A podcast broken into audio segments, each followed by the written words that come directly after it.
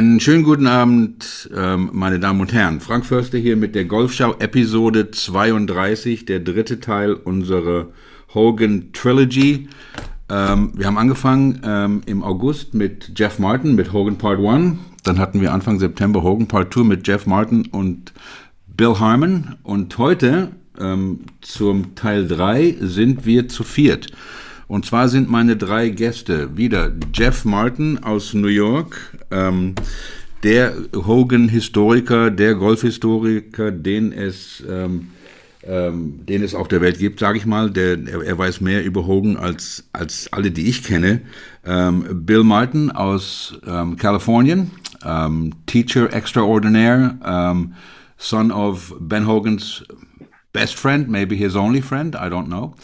Ähm, und dann haben und dann haben wir auch ähm, unseren allerersten Gast, der äh, ziemlich genau vor einem Jahr diese Sache, die wir hier machen, ähm, eingeläutet hat. Ähm, wir haben unseren lieben Heinz Fehring zu Gast wieder. Heinz, es freut mich. Heinz ist für, für die äh, und unter Ihnen, die ihn nicht kennen, ähm, ähm, Heinz ist ähm, ähm seit 1958 ähm, Golfprofi. Ähm, hat 1963 äh, und 1965 im World Cup für Deutschland gespielt, äh, war Nationaltrainer für Bundestrainer für Deutschland, war der erste Trainer oder Coach ähm, äh, von Bernhard Langer, von Carlo Knaus, ähm, war acht Jahre lang President der PGA of Germany, ähm, war auf der, äh, war im Ryder Cup Committee für fünf Jahre, war ähm, Präsident der PGA of Europe für, für drei Jahre, glaube ich. Ähm, also und, und, zwei Jahre. Also wirklich unser Godfather of German Golf. Ähm, wir hier in der Golfshow nennen ihn unseren Chairman und es freut mich, dass du dabei bist, Heinz. Gentlemen, we'll switch, switch to English now. Welcome to all three of you. Thank you very much for, for being here, for doing this again. It's an honor to have you. How are you doing today, everybody? Heinz, as the new kid on the block. Well, I'm doing I'm doing all right. I've just saw, thought about uh, our conversation this night, you know, and um, when I started golf in Germany, we were about twenty thousand golfers in the whole country. In the whole country, you see, and uh, now we are eight hundred thousand. Wow. And we have 82 million inhabitants. Yeah and we have um, 800 golf courses. Hmm. So yeah, uh, incredible, incredible so, change. Uh, so of course everything everything was uh, in the beginning really, you know. And my father, who is a medical doctor, he played golf before the war, and he had some golf balls left, which were not available then. And there was a meadow where we lived, and uh, the cows were eating the grass there.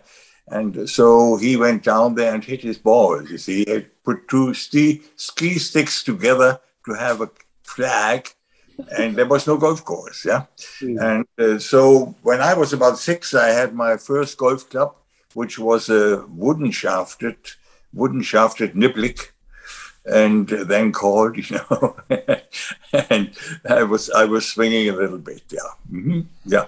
So that was uh, quite different, I think, uh, to America then, but uh, or to also to England because to us um, golf came more or less from England. Right. All the, uh, a lot of British professionals are working all over Europe now, and they really spread out the golf. Yeah, very good. Yeah, very good. Um, yeah, let, let, let, me hook in there because that's really what we want to talk about in the context of uh, of Ben Hogan is um, under the uh, subheading of golf as an international sport, as a global sport, and and the three of you have certainly played a big part in that. Each, each and every one of you. Um, um, not so much other than getting banned from courses on three different continents. Um, but um, when we go back to Hogan and, um, um, and, and and step back and look at Hogan's legacy, um, uh, Jeff, number one as perhaps you know well definitely as one of the best golfers of all time. Um, I, I, I, looked at his record again today. I mean it's it's it's just un- unbelievable. Um, I, th- I, think from 48 to 53, he won eight of the 11 majors he entered. I mean that's just insane. Um, so n- number one, his legacy as one of the best golfers of all time. Um, some people like to say he was a prolific instructor. I don't know. Maybe that's uh, that's based on on on the book on the five lessons, which has worldwide, I think, over a million copies in print. That's got to be some kind of you know. I mean, you, now you can buy it on Amazon for four ninety nine, but but still, it's the first golf book I ever read um, in in nineteen eighty one or whatever, whenever it was, and then his um, his legacy as a um, equipment producer of superior golf equipment that was always on the cutting edge of technology. I think that was his reason for starting that company um, in in '53 after he won after he won the Open. Um, so those are the, the, the kind of things I want to touch on. Um, um, and and I'll, I'll, I'll leave it to you guys. I'll say one more thing. I mean, when when when, when you look back and you think go, think back um, of golf as an international sport, it what, what made it international in my mind were the team competitions. Now we have the Ryder Cup coming up, but the first international events. Okay, we had the the, the, the Open, but you know they, they were won by people from Scotland for the first thirty five years. Mm. Um, but it, it, was the Walker Cup, it was the Ryder Cup, and it was the Curtis Cup. Um, I, I, think those three events were were the three events that made it an international game. Jeff, I'll turn it over to you. Um, and to lead us off somewhere, maybe we left. I don't even know where you left off. I think last time we started at 47 and we left in 47, something like this. So, please, yeah. sir. You know, 47 was really a turning point uh, for for Hogan. He had had sort of two turning points in his career, his playing career. Uh, one was in 1940, uh, when he hadn't broken through. He'd been on tour for a couple of years at that point. Joined the tour in July 37. And he'd had, um, by March of 1940, he'd finished second six times, including three times in the first few months of 1940. And he was very frustrated and, and wanted to, obviously, very much wanted to win. And uh, his big break, in effect, came when at the North and South uh, in March of 1940, Byron Nelson gave him a driver that Nelson did not like. Nelson had gotten two new drivers from MacGregor, tried them both, and the one he didn't like, he offered to Ben. Uh, ben fell in love with it, uh, started driving impeccably. He won the North South with a record score for his first win. He won the following week. He fought, won the week after that, uh, three in a row. And he, um, by by the middle of the year, he was being um, referred to in by uh, uh, articles as the best driver of the golf ball in the game, which was was huge news to me when I learned that. I, would always heard that he was a wild driver until um, you know after the secret or after the accident, you know, which was uh, quite a few years away.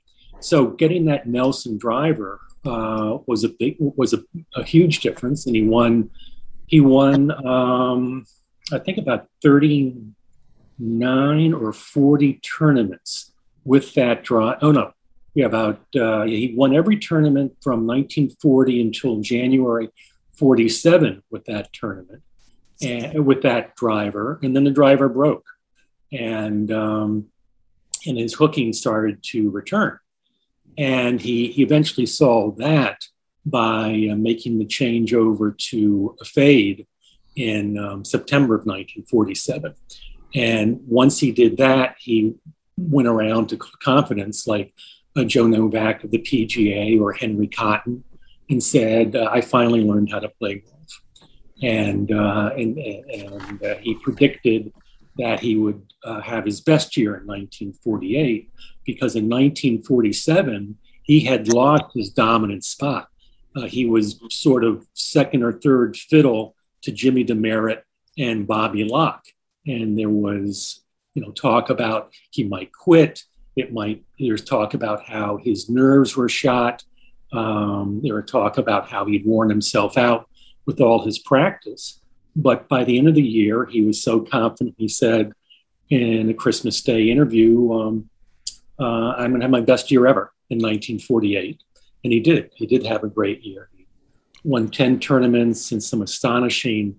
You know, he he he was he, he was injured for the first few months of '48, but once those went away, he was unbelievable, and he won a huge percentage of events uh, through January of 1949 when he got hit by the bus. Right Is, is that equipment equipment change something that you recall your dad talking about, uh, uh, Bill? That that that was an issue at that time. Well, I think that I, I, knew some people that used to look at his equipment, and uh, his irons were a little flatter than most, I believe. Mm. And he had some uh, clubs, and I don't know if he used them, but he had them some of the woods bored a little bit more with an open face. And the only reason I, I, I know that is many years later, Bob Goalby uh, won the Masters in '68 and fought a hook his whole career. Uh, Hogan asked him to speak at their sales meeting one time, and Bob said it was the most nervous he's ever been in his life. Bob grew up in the Depression, and it meant a lot to him that Ben Hogan thought enough of him to ask him to speak at the sales meeting. And Hogan took him down. I guess he had a private uh, collection of his own clubs in the factory in some kind of fenced in area. And he gave Bob a three wood that was bored, kind of, uh, I don't know if that's the right word, but the club face appeared to be open. He says, You can't hook with this club. Uh, what little I know about club fitting, when you when you open a club face, oddly enough, you put less loft on it. The more closed it is, has more loft. And uh, the very first time, to my knowledge, that they uh, measured drives in a tournament, IBM did it at the '67 uh, Open at Baltusrol, and with that three wood, which Bob said was probably more like a two wood, he had the longest drive uh, recorded that week 311 or something yards, and it was actually with a club, Hogan club, that on the bottom said a three wood, but it hmm. was bored open. Uh, Bob said he just drove the ball unbelievably well with that over the years, and uh, Hogan had it set up where it would be harder to hook. So I can only go by that story. Uh, mm-hmm. And then uh, Bob told me that whenever he would play with Palmer, and he outdrove Palmer. He would always kind of hold the club in his hand where the sole plate was looking right at Arnold, where it would say three on the bottom. And Arnold would always pick the club up and look at it. He said he did it just to kind of jab him because everybody thought Arnold was the longest hitter. And, uh, but Bob said he, he was really no longer than he was. He, but he, he, because he slashed it so much, everybody thought he was long. So that's the only thing I can really tell you about those clubs. I think I think the shafts are uh, stiff. Mm. Um, and maybe the grips were put on uh, a little weak. Well, there, was an interesting, sto- an interesting story about that, uh, Billy. Um, you know, Hogan Hogan had a tendency to hook. There's, and particularly when he was tired. Uh, but uh, Byron Nelson tells a, a, a, a, story which puts a little slightly different light on it uh, Byron said that um, Hogan instinctively gripped the club stronger. And he would practice and uh, work very hard with a weaker grip. But out on the golf course, his grip would creep stronger and stronger. And uh, eventually, um, I, I, think probably as part of this evolution in late 47 where he went from a draw to a fade. He weakened his grip and he cupped the left wrist. He also added a reminder, you know, which was yeah. really like a, a string uh, or a coat hanger rod Correct. under the grip. And I I gripped uh, two or th- I gripped three or four of his drivers at the USGA museum, and that if you line your knuckles up on that reminder, it forces your left hand into a one knuckle grip, which yeah, is what, yeah. what what he started to use then. And and I think I think the sort of ingenious thing about it was, I mean, and this is something you would never expect with one of the greatest golfers of all time. He wanted something tactile to let him know he was starting to strengthen his grip, and that that reminder would remind him that, uh oh, don't don't don't strengthen that grip then, and um, and, and, that I think that was an important element in his equipment as anything. I I've heard about him having his woods, um, you know, open, but I've never seen a wood that Hogan purportedly had or played with. with an open face. I've seen Yeah. I've seen five at the USGA museum, and then there were a couple.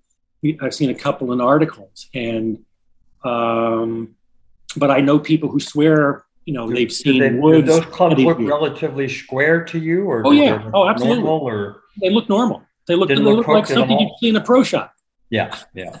You know, it was it was very kind of deflating to, to see his clubs, and you know, they, they looked like anybody else. Well, the Ben Hogan ones. He had an old older MacGregor in that group, but you know, there was even, you know, he he even said at one point, I think that the Nelson driver had a slight hook face, which is how MacGregor built its drivers in those days. So we, we know for sure this, the shafts were stiff. I mean, uh, his club makers confirmed that. And we know some other things that have been confirmed by the club maker. But they're, but they're, you know, there are all these different, there's, as almost every topic with Hogan, there are contradictory stories. Yeah, well, for us in, in Germany, you know, Hogan was very far away, of course, but he was the player in the world. And uh, I I remember remember very well that um, I didn't know much about his clubs he were using, but I had a description from him that he started to play well in the moment he fanned the face open and cupped the wrist in the backswing. Well, yeah, well, that, that, that those those movements were part of the secret. That those were swing changes he adopted in September 1947. He weakened Yeah. the grip, he fanned the face open. He Yeah. we, we talked about this on one of the previous podcasts. You know, he he actually revealed those details in his newspaper column in early 1948. But in April of 48, when his Power Golf book was published, and I guess those elements weren't in there, he abruptly changed his tune and said, "Oh, these changes that I adopted, um, they're a secret that, that are too important uh, to reveal to anyone. I, I haven't even told my wife." And he insisted they were a secret until 1955, and you know he revealed basically Heinz what Yeah, Yeah, you yeah. mentioned in the Life magazine article. Um, yeah, okay. Uh, taking this, uh, taking the ball and and and from, from the equipment and trying to tie it into the international thing. I, um, I, I, I was reading some stuff about the 47 and 49 Ryder Cups. In, in the 47 Ryder Cup, Hogan was the playing captain. Um, Right. um, and, and there, there was some controversy um, about the grooves, and and Cotton made a big deal, and um, that you know the Americans were cheating or something like that. And then when Hogan and, and the American team went to went to the UK in '49, um, where they had to play with the smaller British ball, which was smaller but you know the same weight and just. Uh, didn't sit up so nicely um, uh, for, for the Americans. Um, there, there was also again a big stink about the Americans and and, and their grooves. Um, I actually think it was the other way around. I thought it was didn't Hogan didn't Hogan challenge the grooves of one of the British players in sort of a tit for tat? in in, 40, in, in 49. Yeah. Yeah, in 49, yeah. Um, you know, what, what I read is that, you know, the reason they did it was because Cotton was such a prick in 47. Yeah, exactly. That's what I read. and, and, and, and, but I hope he's other- dead. So, Well said. Frank, are you sure? Are you sure they the Americans had to play the small ball?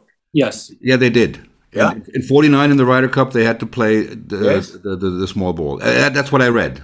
Um, but, but then little again, later, little later, they could choose. Yes. Yeah, that's there was my a time they could choose. Yeah, because I read something about Hogan and the, and the, Ball- the boys the hitting small ball. Hitting the balls into the ball- ocean from the QE2 on the way over. Yes, yes, But yes. look, the small ball sitting close to the ground needed a little different technique. It needed some help to go up, yeah, and uh, the large ball not.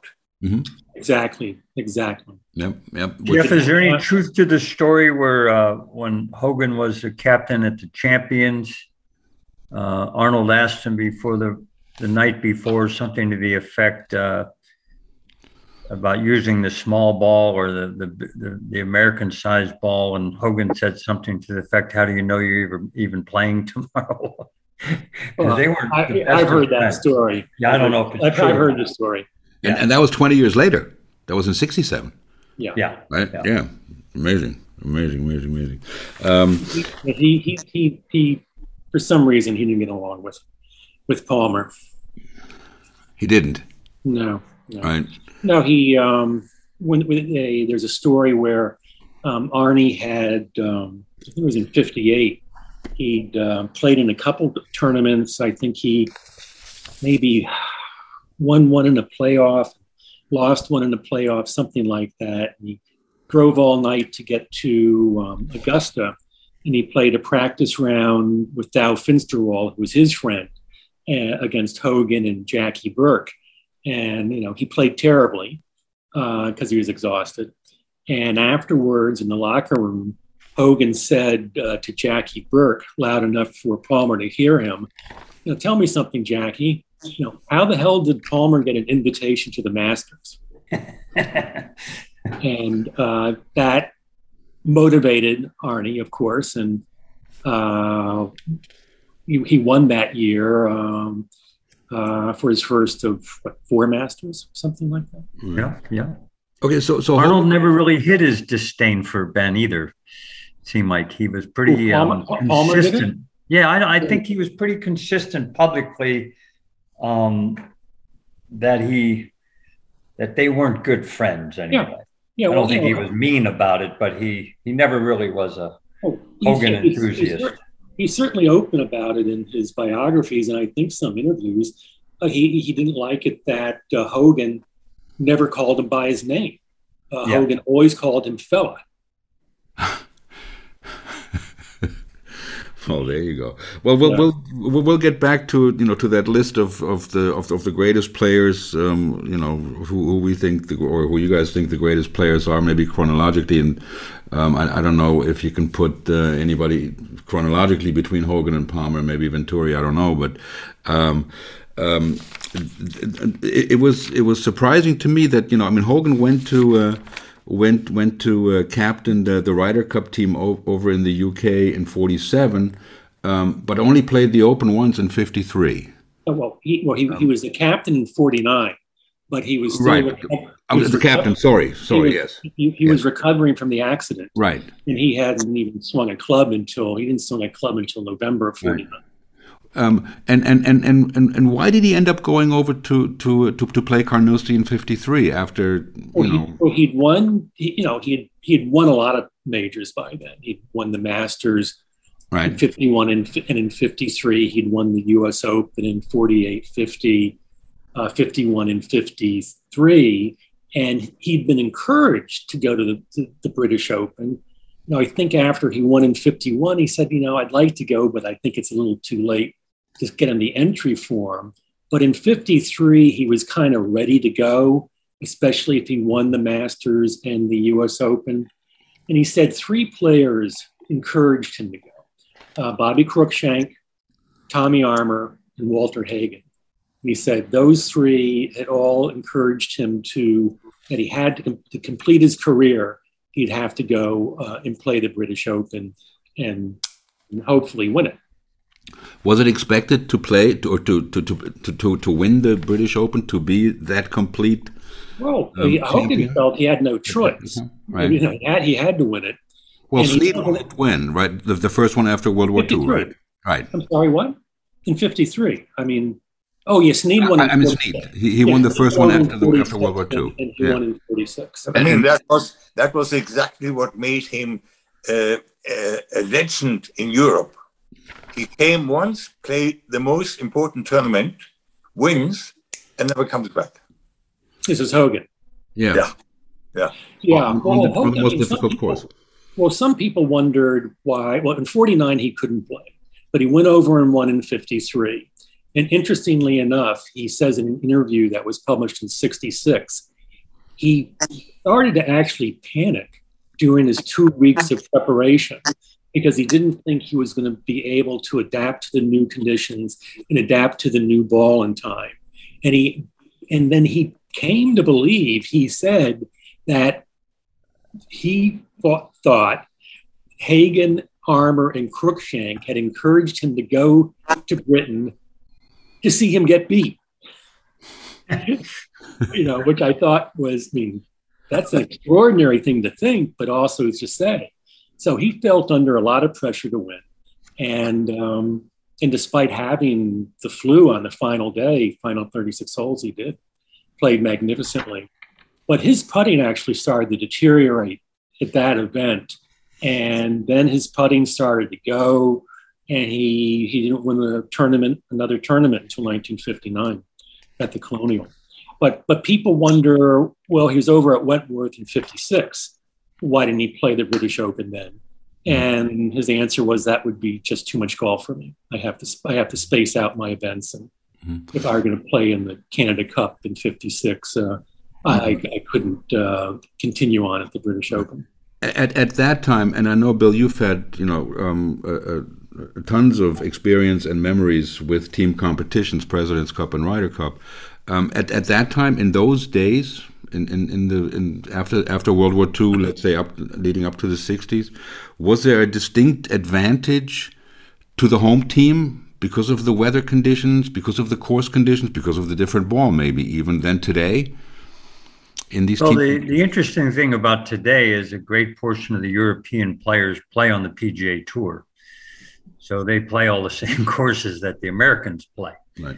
Uh, the Americans, not many American, none of the American players play on the European tour. They'll play an occasional event.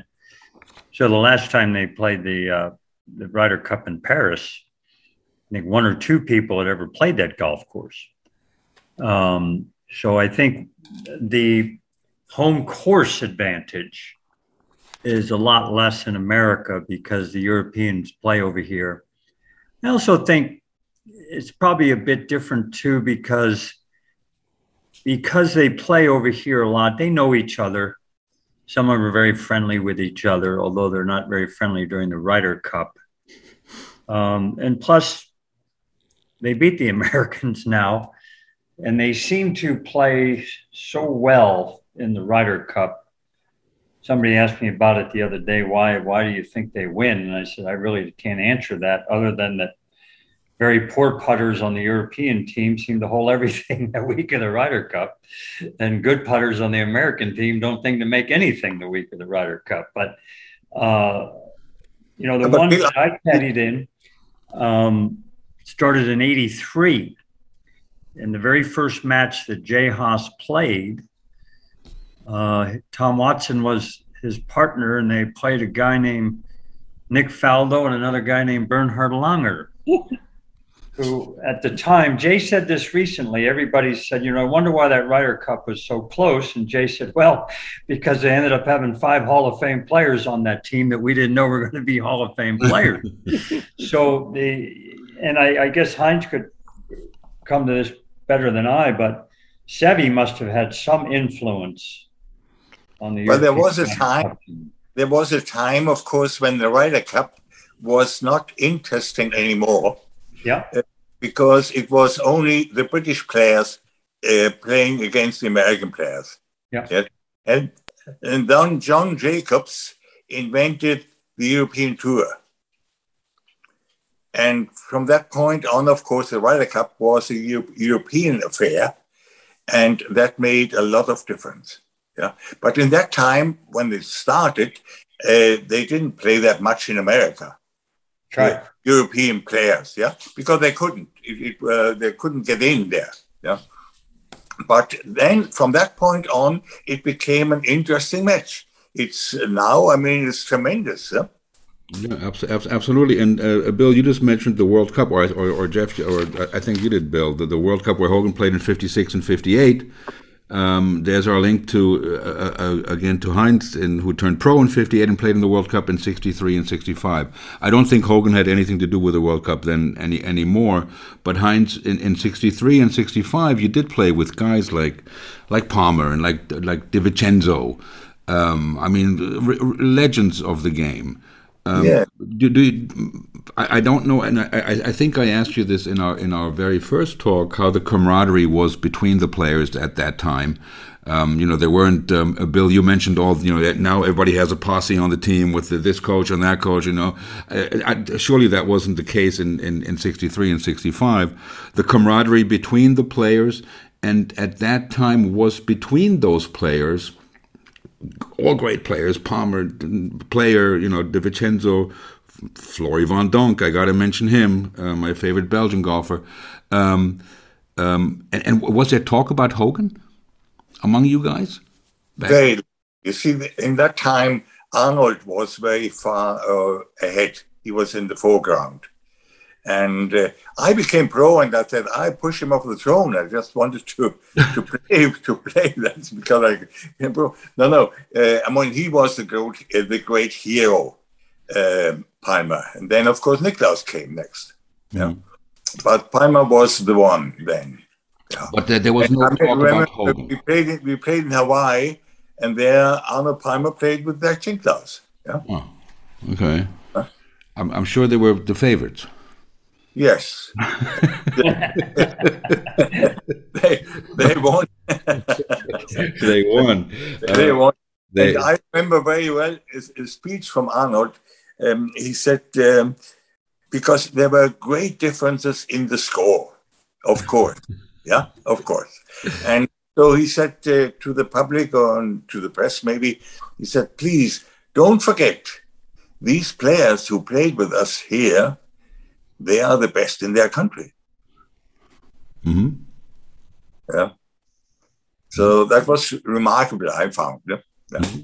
Yeah, and, and and it's still going on the World Cup. I mean, it's not maybe yeah. not you know that that doesn't get the it doesn't get the media attention, but uh, um, but but it's, it's, it's still going on. I remember Bernhard Langer uh, win, winning it uh, uh, uh, with I think Marcel Siem. I don't know who he won it with, but uh, I remember being very excited um, when when it did happen. A couple of things. I just want to throw in a couple of things. Um, uh, Jeff, is it true that Hogan believed that any golfer with average coordination can learn to break eighty?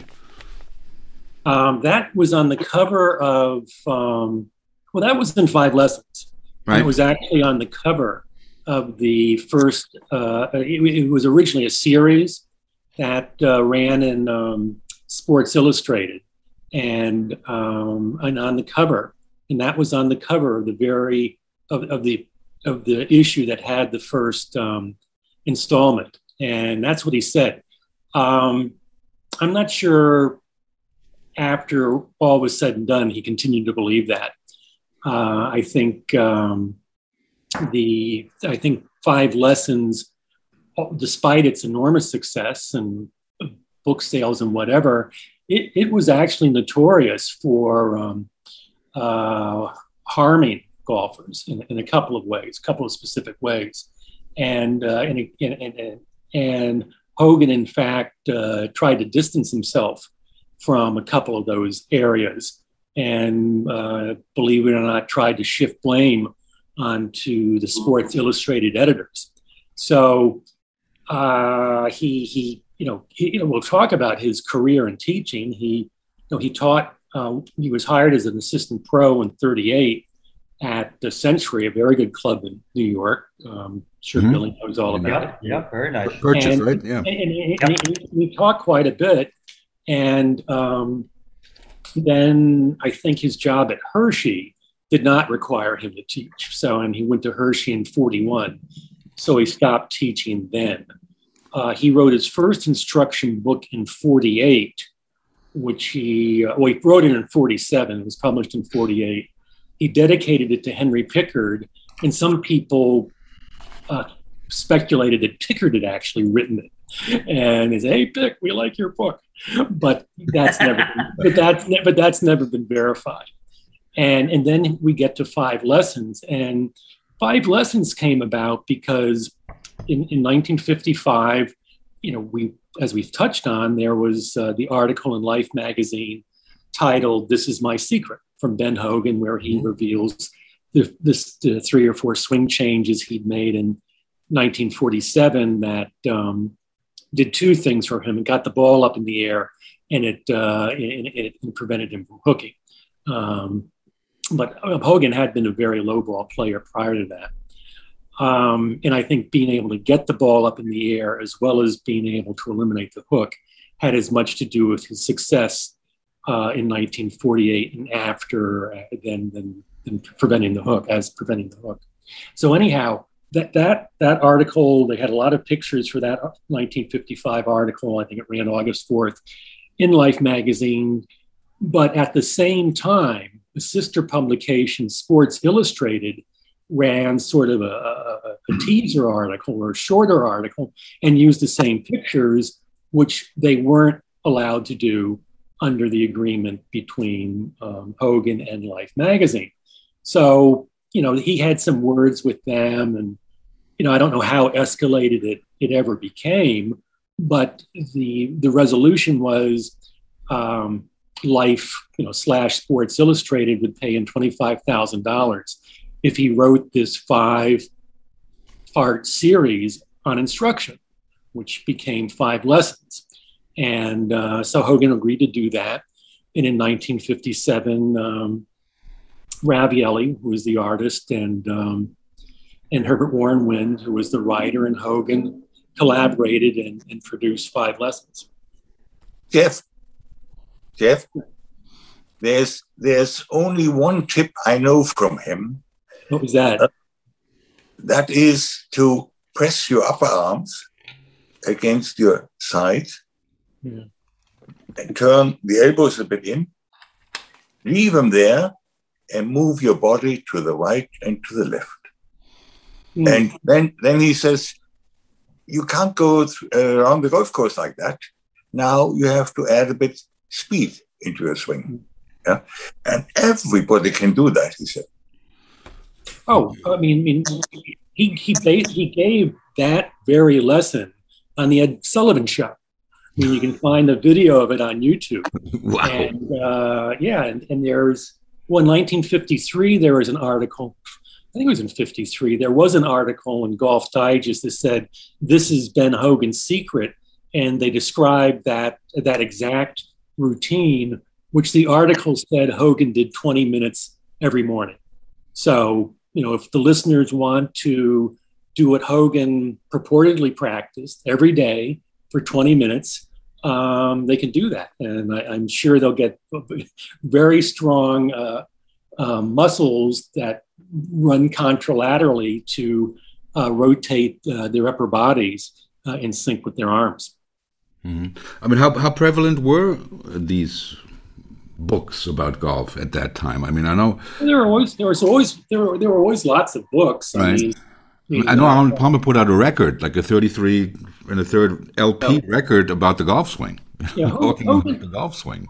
Hogan was dismissive of books uh, in his comments, uh, whereas Byron Nelson, I, I, I, understand he devoured golf books and talked to everybody about the golf swing. Mm-hmm. Hogan pretty much did it on his own and was pretty dismissive of the books you know, his approach was watch good players and then uh, then incorporate the movements they make into your swing. How, how relevant is the five lessons today? Well, people still buy it, but you know there are two big there there are two areas of the book that have caused a lot of problems. Um, one is he talks an awful lot in there about restricting the lower body, restricting the right knee, restricting the hips, creating tension between the upper and lower body.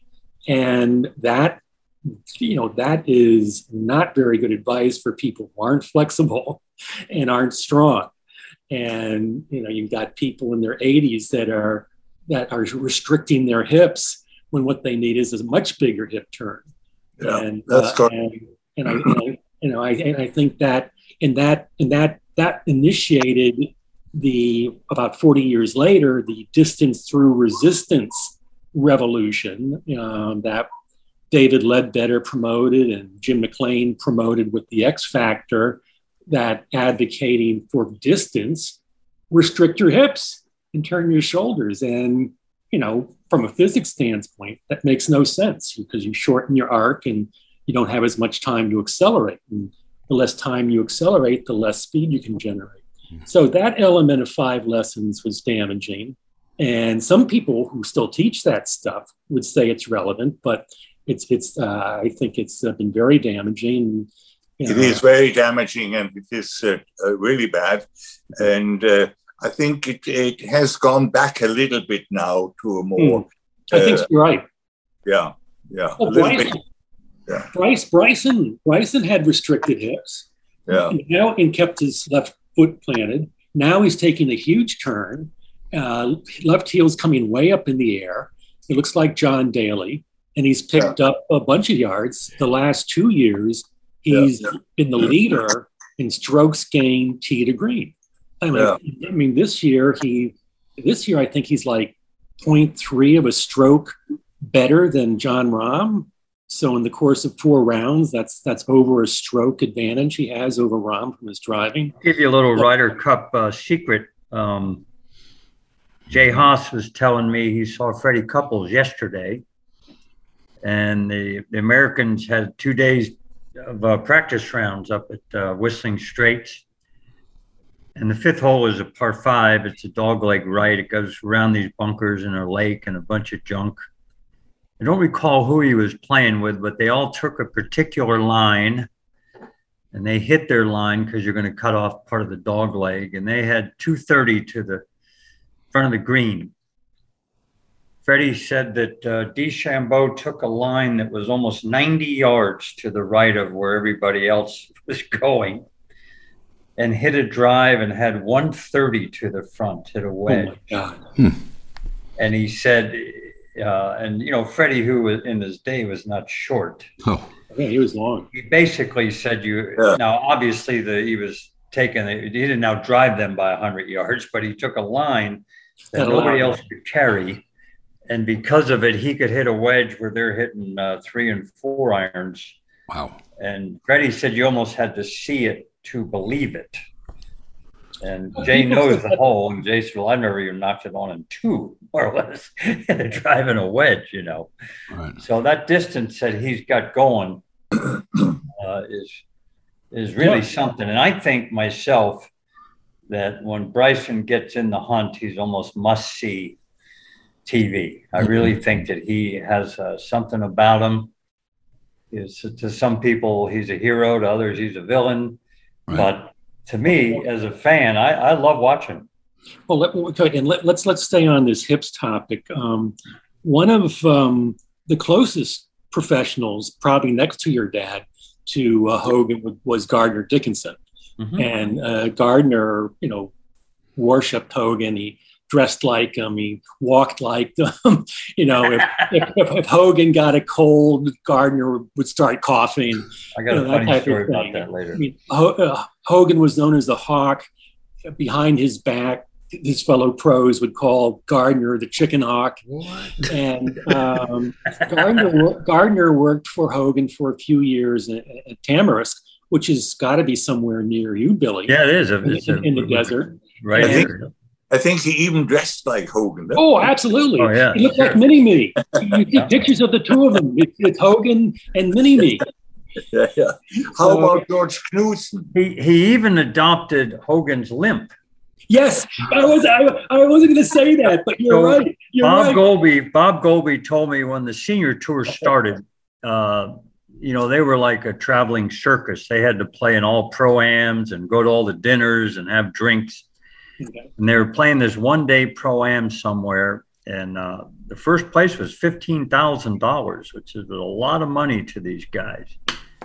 And Dickinson won it. So they had a cocktail party. And I guess Gardner had a lot to drink. And he went up there and got the got the winner's check. And January picked up the mic and he said, Gardner's so drunk he forgot to limp like Ben Hogan. so all the, all the players knew that that as as Jeff alluded to, and they called him Chicken Hawk. He, they said when he was drunk he forgot to limp like Ben. I will tell you another thing about Gardner, uh, which is interesting. Uh, when I caddied on tour, Herman Mitchell, who who became more famous caddying for Lee Trevino, mm-hmm. was a real character. I, I, grew to love Herman. And before that, he caddied for Miller Barber, and before that, he caddied for Gardner Dickinson. And he told me straight up that Gardner Dickinson was a better driver of the golf ball than than uh, Lee Trevino. Well, that's a heck of a comment. Lee Trevino could drive it, but yeah. he said Gardner Dickinson could could drive a golf ball like you you couldn't believe. He said he was a fantastic driver of the ball. Well, anybody who's a fan of Hogan and a fan of that players of that era should definitely get Gardner's book. Um, he wrote it himself. It's autobiographical. It's called a Get a Letter Rip, Let Her Rip. L E T, you know, apostrophe E R, Rip. And he has great stories of, of Herman Mitchell and of Hogan and so on and so forth. And, and on this restricted hip stuff, Gardner says in the book, he says, you know, Ben always thought he had to restrict his hips. And but but but Gardner didn't understand why. He said whenever he watched Hogan play, you know, he if he was hitting the ball to the north at the top of the backswing, his belt buckle was facing south. Yeah. And, and and so I think I think with five lessons, there are elements in there that were Hogan's fields that Correct. weren't necessarily accurate for what he did. And and to kind of connect the dots a little bit, when Ken Venturi, who was close to both Byron Nelson and Ben Hogan, was asked about their influence on him, they said, well, Ben Hogan would tell you how it felt, but Byron Nelson would explain to you how to do it. Yes, so, there's another Hogan book earlier. Yeah, Power Golf. Yeah, the with all these beautiful photos, mm. photographs. Yes. Yeah, and and there he doesn't restrict his hips at all. at all. Well, no, it doesn't look. Well, the way he restricts his hips is by setting the right foot, um, you know, at right angles. Yeah. that that yeah. restrict, but it's a restriction yeah. in the right yeah. hip. Yeah, I mean, yeah. And and, and he, opened, he opened the left foot and the right foot. And, and he, so that's how that's how he did it. But you know, that's not what Jim McLean and everybody else are saying. They want you to hold your left hip artificially. What do you What do you know about George Knudson, oh, Canada? Oh, uh, well, George Knudson, sure. George Knudson know a lot about Bill, it. Bill, maybe he's um, he was copying home swing. Yeah, beautiful swing. Or trying to. Beautiful swinger. Pretty simple yes. golf book too. He wrote. Right, right, right. Well, there is a story about that, but we won't get into. But yeah, I met George. He, uh, my dad played with him in a pro am in the Greater Hartford Open in the early 70s. And I got to walk uh, the 18 holes with him inside the ropes. He was very pleasant, uh, learned a bunch of interesting things. And I particularly liked that he, he was playing for Spalding at that time, and his irons were a stainless steel head uh, called the Spalding Elites, which coincidentally my dad had had a set made up and, and I'd inherited them. So he, he and I were playing the same irons. So I was, I was particularly fond of uh, George, but very, very curious nice looking guy, wasn't he? He, uh, he was he, he, he, he, oh yeah. Oh, the best thing, the best thing Knudson ever did was he was runner up in the 1969 Masters. And a, a few years ago, the Masters put um, you know, practically all of their highlight tapes uh, online. Mm-hmm. And so you could watch them. And in the 69 Masters, I believe George came in second uh, to George Archer. So they go to the Butler cabin for the interview. And, you know, there's Archer, you know, there's um, Clifford Roberts, and there's, uh, I don't think uh, Bobby Jones made it that year. And there's George, George Knudson with his sunglasses on. Yeah. he, was, he was the coolest guy. He was the coolest guy. He was the coolest guy. I, I, heard a tour pro ask him one time how many cigarettes he smoked around, and he his answer was, "I smoke one after a good shot, and I smoke one after a bad shot, and those old are the only two shots I hit." I, I, he was one of those guys to me. He was late in his career when I started caddying, but he was a, one of those guys who would walk on the range, and you'd find yourself just looking at him you know, and mm-hmm. watching him practice. And he was always wearing sweaters to sweat out the night before's uh, liquor. and okay. and and he he had something about him. Uh, I thought he was cool before we knew what cool was. Right, he looked like a Marlboro man with the open shirt, he was, he was, yeah, hair, and the, kind of yeah. walked like he was walking on air. uh, when did you start caddying, Bill? 1978, uh, very first tournament was at Doral, and Jay was paired with uh, Jack Nicklaus and Miller Barber. Jay just won the San Diego tournament. I wasn't caddying for him then, so that made him exempt. Mm-hmm. And I'll never forget it. Jack was leading after two rounds, and he missed seven putts under six feet, and he was still leading And I could tell you, I had never seen anybody play golf the way mm-hmm. he played it. I, I, really meant that. He hit he hit a half dozen shots that, uh, like Tommy Armour would say, uh, it's like the first time you see a giraffe, you don't believe it, you know. so he was so so unbelievably good in a different way. I don't know how to explain it because he wasn't as flashy as some other great players, but he he was uh, remarkable, obviously. But mm-hmm. he was so good, so good. Mm-hmm. Um, uh, you know, last time um, in, in, when, when we spoke, uh, Bill, you mentioned a couple of, I thought, very interesting and fascinating ways. You know, we were talking about the future of the game, and and you mentioned that you know if anybody, Augusta would have the balls to have them use a different ball because nobody will say no. Um, to play there, you mentioned, uh, um, you know, reducing the number of clubs from 14 to whatever. Um, you'd like to see. Experiment this kind of things. But um, one of the things, and and and and, and Bill know Bill, oh, uh, uh, sorry, Jeff, you know it. Um, the Germans, so much they love stats. Heinz loves mm. stats. Um, here's a stat that I found that I can't believe: the, the 70, 72 hole scoring record, which Hogan set in 1945 at 27 under par. So it's yeah. not, you know, I mean, they were shooting those numbers back then, not yeah. just not just today. That record lasted more than 50 years. It took John Huston to break that. Yeah, and, and, and right in '98, uh, yeah, yeah uh, Mike Souchak tied it, but that 27 under par that stood until 1998. Yeah, right. I mean, 27 under par in 1945. Yeah. Um, was there the same brouhaha? Oh, we got to limit the ball. You know, I mean, what? Well, what? Well, well, well, at the time, though, I mean, uh, I mean, there was talk about you know how you know I, I, I, can find produce articles that say oh it's all about power now. Uh, they don't mind if it goes in the rough. You know uh, a nine iron from the rough is better than a six iron from the fairway. You know word for word what you hear now. But at that time the the USGA had been successful in reining in the ball. They they they imposed some uh, regulation on um, the the, uh, the the maximum velocity that a ball could have when it was hit in a certain machine. And they imposed that in 42. And then, you know, at the US Open, the USGA had Robert Trent Jones, um, you know, measure the field and measure their driving. And he did that. He did the first one in 1940. And then I think he did that through at least 56 at Oak Hill.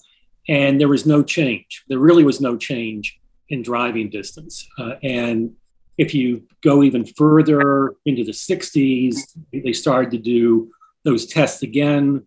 And in 1968 and 61, 67, as Billy mentioned, at Baltusrol, in 68 and 69, IBM did these stats, and the average driving distance was basically unchanged from, you know, from the 1940s when they had adopted the, um, the limitation on the ball. And That's the ball and, and distant really didn't start to get away from the USG again until um, you know in the 80s there was some innovative well there's 80s there was innovative dimpling that basically made the ball carry longer didn't necessarily go longer but the big changes were graphite shafts oversized heads and then a solid core ball that the um, pros were willing to play with and combined that probably added 40 yards mm-hmm. Hmm. Um, I mean, it all started with Spalding, Spalding bringing out the Top-Flite. Exactly. That was and, and, and, and, and the good players weren't playing the Top-Flite. And so they ignored it. And, yeah. and, and 30 years later, the, the engineers have a ball, or maybe actually 20, 94, Precept had a multi-layer solid core ball, the, the Precept EV extra spin which yeah. uh, took it took it took Nick Price from like an average length driver to sixth in driving in the matter of years, and and in that year '94 he won I think the British Open and the PGA. Um, so he was really the first to, to benefit yeah. from the solid ball, and then Tiger with the Nike Tour Advantage, he won the Pebble by 15 shots with that new ball, and then everyone. the pros everyone, and then gravitated right away to metal woods either. It took them a little time to to get comfortable with the metal woods. It didn't go. Oh yeah. Well, it, it, it took tour male tour pros, but yeah. seniors and, oh, no, yeah. and juniors sure. and the. LPGA, they were they they adopted it right right away. But but the great the Big Bertha um, with the Big Bertha and the graphite shaft, that's when you started to hear about people really picking up serious yardage. And I think that was around 91. And yeah, the, large, the large heads. And, and then and then in 95 you had the titanium heads. And yeah. those three things, longer, lighter graphite shafts, bigger heads that were forgiving. So you would swing away, you'd swing harder, and then the solid core balls, and then they got better launch angles. Yeah. You know, it and was just square grooves, so you didn't hit flyers. Right, yeah. right, right. So that was a big that was a big difference when you took the flyer out of the equation. I know as a caddy, um, it was hard to not expect a flyer when you'd seen flyers your whole life out of the rough, you know, and all of a sudden you get these clubs where you don't know where the ball. Jay said to me one time, I liked it better when I knew it was going to jump. now I don't know if it's going to jump or not. You know, he said before I knew that it would that it would jump, but and I think in retrospect, all of those things created this perfect storm. Uh, I think VJ was one of the first guys that decided just to hit driver on every hole, as as Jeff alluded to a half hour ago, because he could stop a sand wedge out of the rough better than you could stop a six iron out of fairway. Well, and, and so it took away the advantage of being a straight straight driver, really, yeah. because you could spin the ball, spin the ball back out of the rough. Yeah. Yeah. Mm. But but you but to, to, your original question, Frank. Yeah. the, the, the uproar about the ball really began in like 1900 with the introduction of the Mount Haskell ball, and and, and it, it, it added a, a, a, good. It took a good drive from 200 yards to 300 yards in the course right. of 40 years, and the USGA had a couple of attempts, but they increased the size of the ball. They um, reduced the weight, but what finally reined the ball in was this initial velocity um, uh, regulation that was imposed in 42, but that didn't that didn't consider how the change in spin characteristics, which the Top-Flite changed, would would would, would influence carry distance. Mm-hmm. And yeah. rather than address that, it, they just sort of ignored it. Jeff, when when did Ping? Uh, I mean, Karsten Solheim, with his Ping Club, when did he invent the square grooves? Yeah, Billy, do you remember when square? I thought square grooves were late seventies. Yeah, I was going to say they seem to come to the public's eye or the player's eyes. Where Calcavecchia hit a yes, shot out of the rough at the uh, uh, Old Inverrary tournament. It wasn't called that. It was played at Eagle Trace, and he was in the right rough, and the pin was the green was semi surrounded by water, and the pin was in the back right. And I, I was actually caddied on the course that day, and he flew this thing in there about six feet from the hole, and it darn near spun back, and and everybody went nuts. You know, you shouldn't be able to do that. And that's when the lawsuit, I guess, started. And I knew the uh, the uh, the lawyer who litigated it for Ping, Leonard Dieckhoff. And he he was telling me about uh, deposing Jack Nicklaus. Mm. And they talked about that shot at Eagle Trace. Mm. And Leonard said, Well, how, just how close were you to that ball? Uh, how did you observe the lie? And Nicklaus said, Well, I watched it on TV. And Leonard said, Well, Jack, I think legally this is going to be a mismatch between you and me because watching it on TV, I don't know if you really want to publicly come out and use that as a defense. I thought maybe you were standing there looking at the lie. Well, Leonard was a brilliant guy, and uh, he he kind of had him by the, you know what. So mm-hmm. uh, I guess he won that case. Heinz, uh, you, you, you, Heinz, you mentioned yeah. something interesting also um, when, when, when, when we talked about equipment. The way I understood it is that you said that the advances in technology at the end of the day, really help the better player when you talk about the pros rather than, you know, the, the medium level pros? Uh, did, well, I think I think that the uh, the amateur player, the hobby player, uh, of course, has the advantage that he can hit off center and the ball still goes. But yes. he has he hasn't got that much more length mm. than the pros have. Mm-hmm. Mm-hmm. Um, well, I, I, I remember when I first hit a titanium driver, it wasn't that my drives went that long, but my mishits went much further. So I, I agree with that. Yeah, I, I remember the first time I hit my TaylorMade R9s. I don't know. I still I still play them. And my first thought, and my first my, my first thought after the first shot was these things should be illegal. That was my first. I, would never hit a seven iron like that. I mean, off center, and it was you know towering. Um, um, but uh, I, I, I, I, still got him.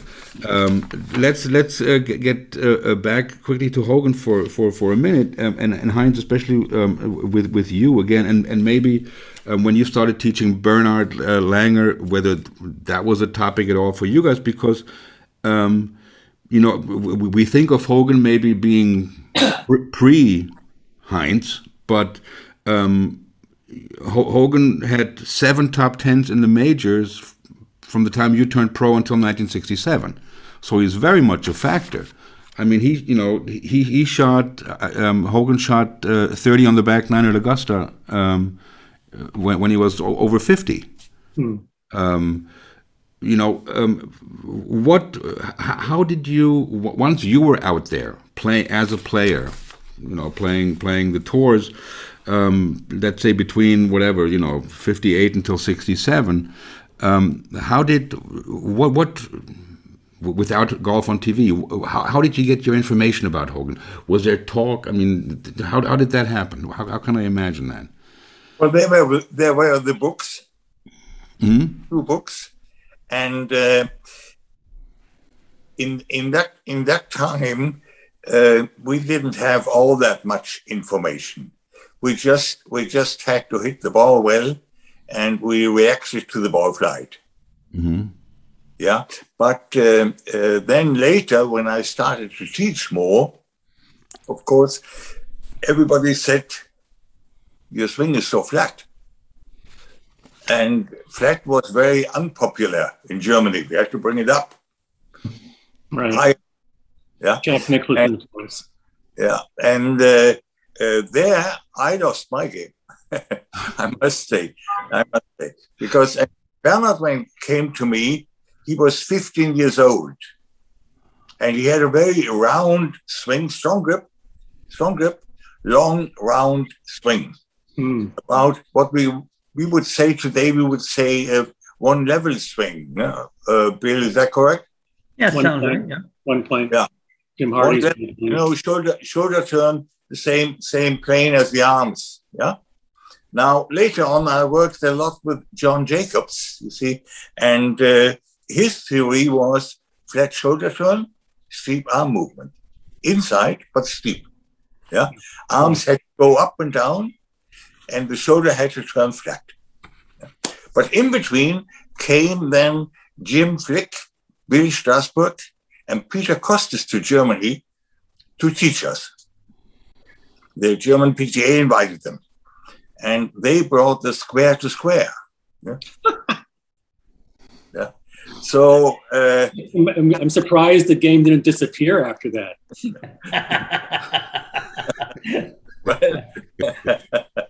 yeah. Okay. I've said it all. and what uh,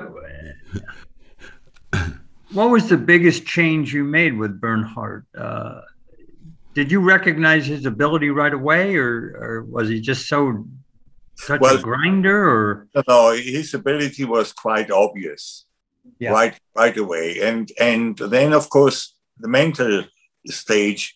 All he wanted to do is play golf. Yeah.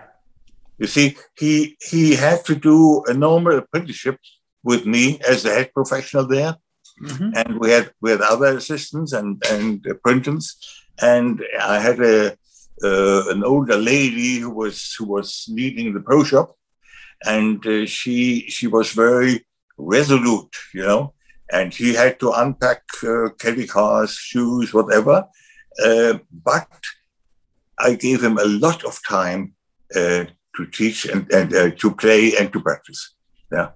And you know, it's interesting you say that about his work ethic. two years ago, Jay Haas told me a story that he was paired with Bernhard. and they were on a par three and they were waiting around and Bernhard was staring at the yardage book, and uh, the other player said to Bernhard, uh, "What are your hobbies? What do you do when you go home and you have time off?" And he said Bernhard hesitated and sheepishly grinned and says, "You're looking at it." I'm, I'm, studying golf, baby. What a great story! I know. I mean, looking at it right now. Yeah, yeah. It's tremendous. He could play all day all day. Right. Yeah, I mean, I think that's a big, big part of why he's so good. You know, yep. it, it, it's it, what sixty four. I mean, mm-hmm. if you if you don't, yeah. I mean, this, this is an interesting thing about Hogan. Again, is Hogan never stopped working on his game, and I don't think people really appreciate this. I mean, you know, he, you know, he he he was a better ball striker earlier in his career than people get him give him credit for. But he, I don't think he was as good a ball striker uh, as people thought he was until maybe even after he his playing career. Um, Gardner Dickinson. I mean, it, it's probably the one thing in the book I find hardest to believe. But Dickinson says that he thought Hogan was best tee to green in his mid 50s and that would put it into 1960, you know, mm. 1967. And uh, he, just like Bernhard, he would work, uh, but in his way, his way would be to go to the range and try to master every combination of trajectory and shot shape with every club. Yeah, and, and, which was, you know, that's a limitless task. But that's that was his, that was what drove him. And so you know, so he couldn't putt, but he could still, you know, well, I mean, beat uh, anyone, beat everyone Peter Green when he was in his. I think without Hogan, without Hogan, we would still not have any driving ranges, no. that's, a, that's, a, good point. That's a good point. you know, uh, was Bernhard always the gentleman that he is now? Uh, yes, yes, I would say so. Very, very modest uh, I mean, he has developed, of course, like we all do, hopefully. Sure. But, but uh, have, uh, the, the tendency was always there. He always like that. Yeah, very nice. Very you know, nice. there's a story that nobody would know really, but uh, when the Europeans won the 1995 Ryder Cup at Oak Hill, uh, Jay Haas was in the playing the he and uh, Philip Walton were playing the last hole, and Jay had to win the hole to retain the cup. And he hit the worst drive he's ever hit in his life. He said. Oh, I saw and that. They lost. They lost, and uh, I was there because my brother Craig was a golf professional there at the time. And I had a band that got me inside the ropes. I was right there. Europeans converged onto the green, celebrating, jumping up and down. Uh, Jay totally disillusioned, as I recall. And I was living in Newport, Rhode Island at the time, and I was going to wait to talk to Jay, but I figured he does. He's not, nothing you could say to him really. So as I was leaving, I turned and just kind of looked back towards the 18th green, and way on the other side of the green, Bernhard Langer was talking to Jay Haas. Hmm. And I thought, boy, that's interesting. So I waited three or four days before I called Jay, and uh, I mentioned that to him. I said, you know, and I was leaving, uh, I saw Bernhard Langer talking to you. What was that all about? And he said, Bernhard came and got me in the middle of the celebration, took, took me off to the side and put his arm around me and said, I'm the only one that knows how you feel. Yeah. yeah. Which is a heck of a gentlemanly yeah, yeah. Yeah, yeah. I am the only person that knows how you feel because he missed the putt at Kiawah. Exactly. And he said to Jay something to the effect the good news is, the bad news is, you know, you didn't handle it. The good news is you'll never feel like pressure like this again. He'll be a better player because of it. Right. And Uh, uh, perhaps the Ryder Yeah. Cup has become Yeah. too big for one person Mhm. at the end of it to to carry the whole load, even though 10 guys had already lost matches before or whatever. But I thought the fact that he, in the middle of that celebration, Mhm. uh, had the compassion to go tell another professional, I, I do know how you feel. In fact, I'm the only one that knows Yeah, yeah, yeah, yeah. It's a great No, book. he's a, he's a wonderful, wonderful character, really is. Yeah, Mm. yeah. Yeah. I remember one occasion, uh, it was at the senior tour. I think it was in Naples, and uh, uh, he came down to register, and uh, beside him was uh, Jay Haas, Yeah. Yeah.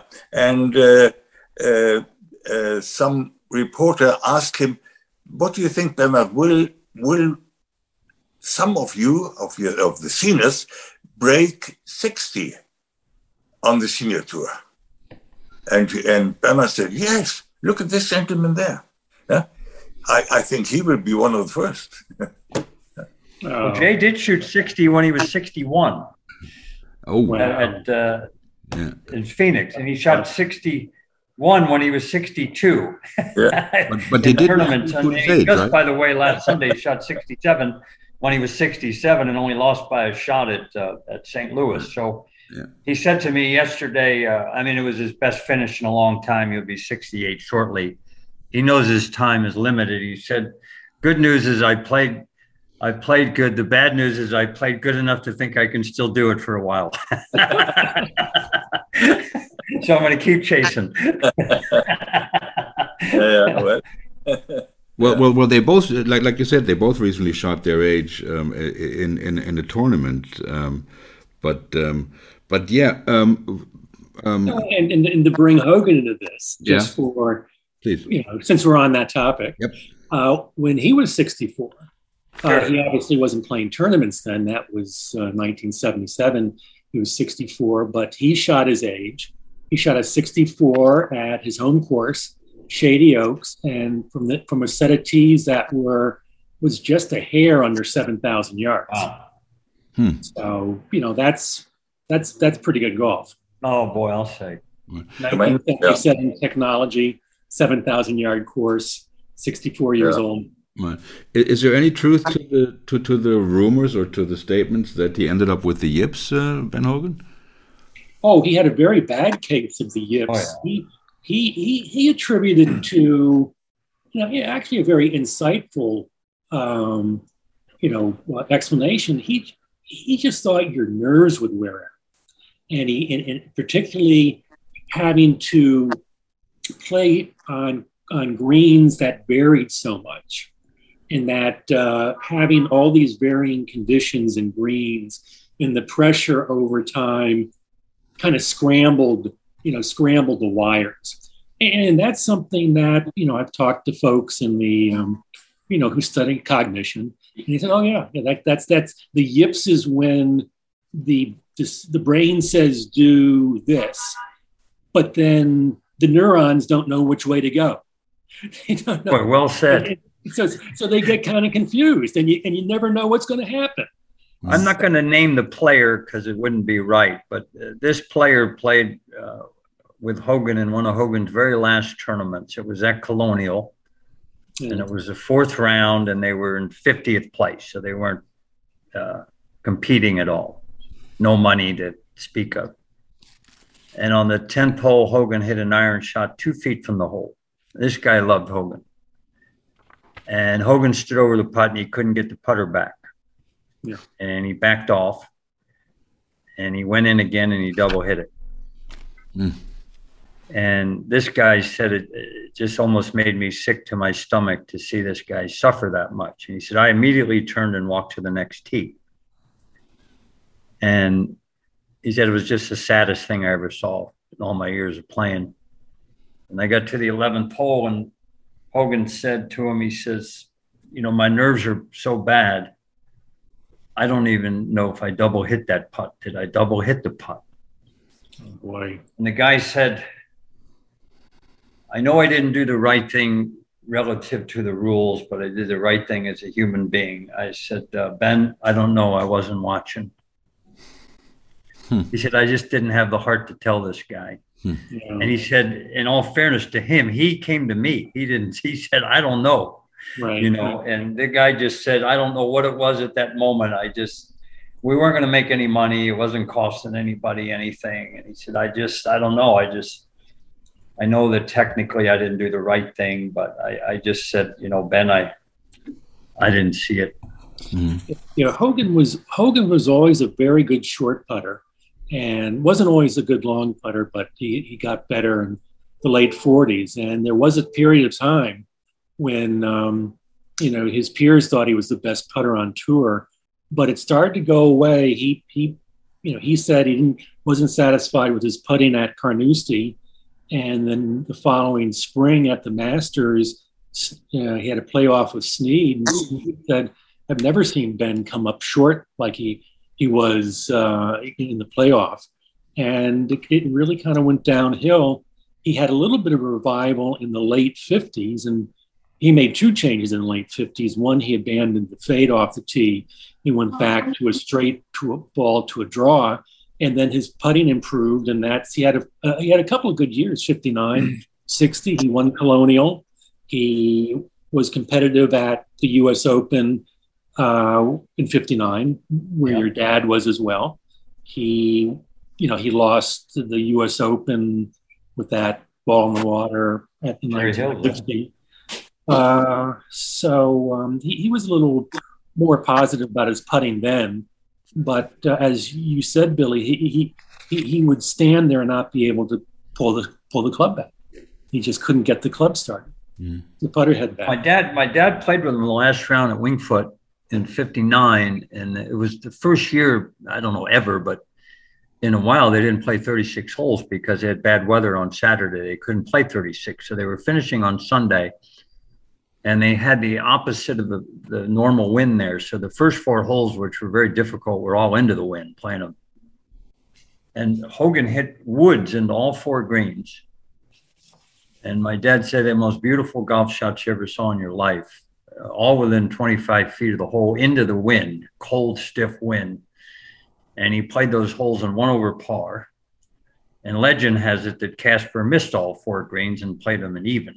but my dad said you just, uh, he marveled, you know, I've said it a million times, but uh, like he talked about those woods that he hit, you know, the way he controlled the trajectory. And it wasn't, to be honest with you, I think really good players sometimes don't judge a shot by how close it ended up. There's a sound to it, there's a, a flight to it yes. that yes. you know is different. You know it's um, correct. And in some cases, you know you can't do it. yeah, for sure. That's for the sure. part I think uh, I remember uh, two times. Uh, the first one with Nicklaus caddying for Jay. We are at uh, Muirfield Village, the infamous day when it was 13 degrees and Watson shot 69 and Jack drove it in a fairway bunker on 17. It was, it's not the way it is now. It was a long, shallow bunker. But he was close enough to this little lip that he couldn't get a one iron up over the lip at about 210. And I mean, it was freezing cold. And he took out a one iron, and Jay looked at me and he says, What the hell's he doing? Why would he? He, he can't get this thing over the lip, you know?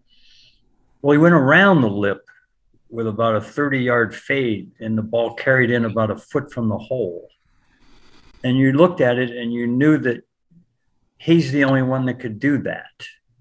You know, uh, same thing with Tiger. Jay played with him in '98. I was caddying for him a year after Tiger won the Masters, and it was a third round. You know, there were 10 million people out there. And eighth hole was into the wind. It was a windy day. Jay hit a drive and a three wood and had 90 yards left for his third shot. I know he's not long, but he's still a tour player you know. and uh, Tiger was waiting. He had 276 up this huge hill. Jeff has been there. Into this wind. If it the elevation change itself has got to add 15 yards to this shot. But when this this shot is playing 300, if it's playing an inch. So we walk up to the top of the hill, and Jay says, "I can't believe he thinks he can reach it," you know. And all of a sudden he hits his shot, and we're kind of looking at the ball and looking at the green and looking at the ball. And now we're looking at the ball and looking at the pin. and he carries it about 12 feet from the hole. Just a, the damnedest thing you ever saw. And it was so good that Jay didn't move. He didn't go to his ball. He waited on top of the hill. And Tiger had his three wood with him. And I love this about Jay because Jay understood brilliance. He, he got it, you know. He knew that Jack was different than him and Tiger was different than him. And he said, Tell me that's all you got, kid. And Tiger just happened to have a three wood in his hand and it was choked down about an inch. And he said, I, I choked down about an inch on it. and they took a couple steps and Jay said, Tiger. And Tiger looked at him I, and Jay kind of cupped his hand with one hand, but he gave him the finger with the other one. Which which was like the ultimate it was it was so respectful. I mean it looked like it was not respectful. It was like screw you you know how are we going to beat you? But i think that's what dad was saying about hogan's shots you know he would hit a shot. I think crenshaw said one time he hit a heavy ball. You know he had a sounded impact that everybody's was right. different. right. tiger's impact very different uh, Jack's different. I would imagine nowadays, even DeChambeau, but I think uh, this guy, Jon Rahm, hits a heavy ball. Hmm. Uh, he, he goes through it differently. And so the really, really great ones, hmm. yeah, I just think they can do some things that other people just can't physically do, maybe. Uh, exactly.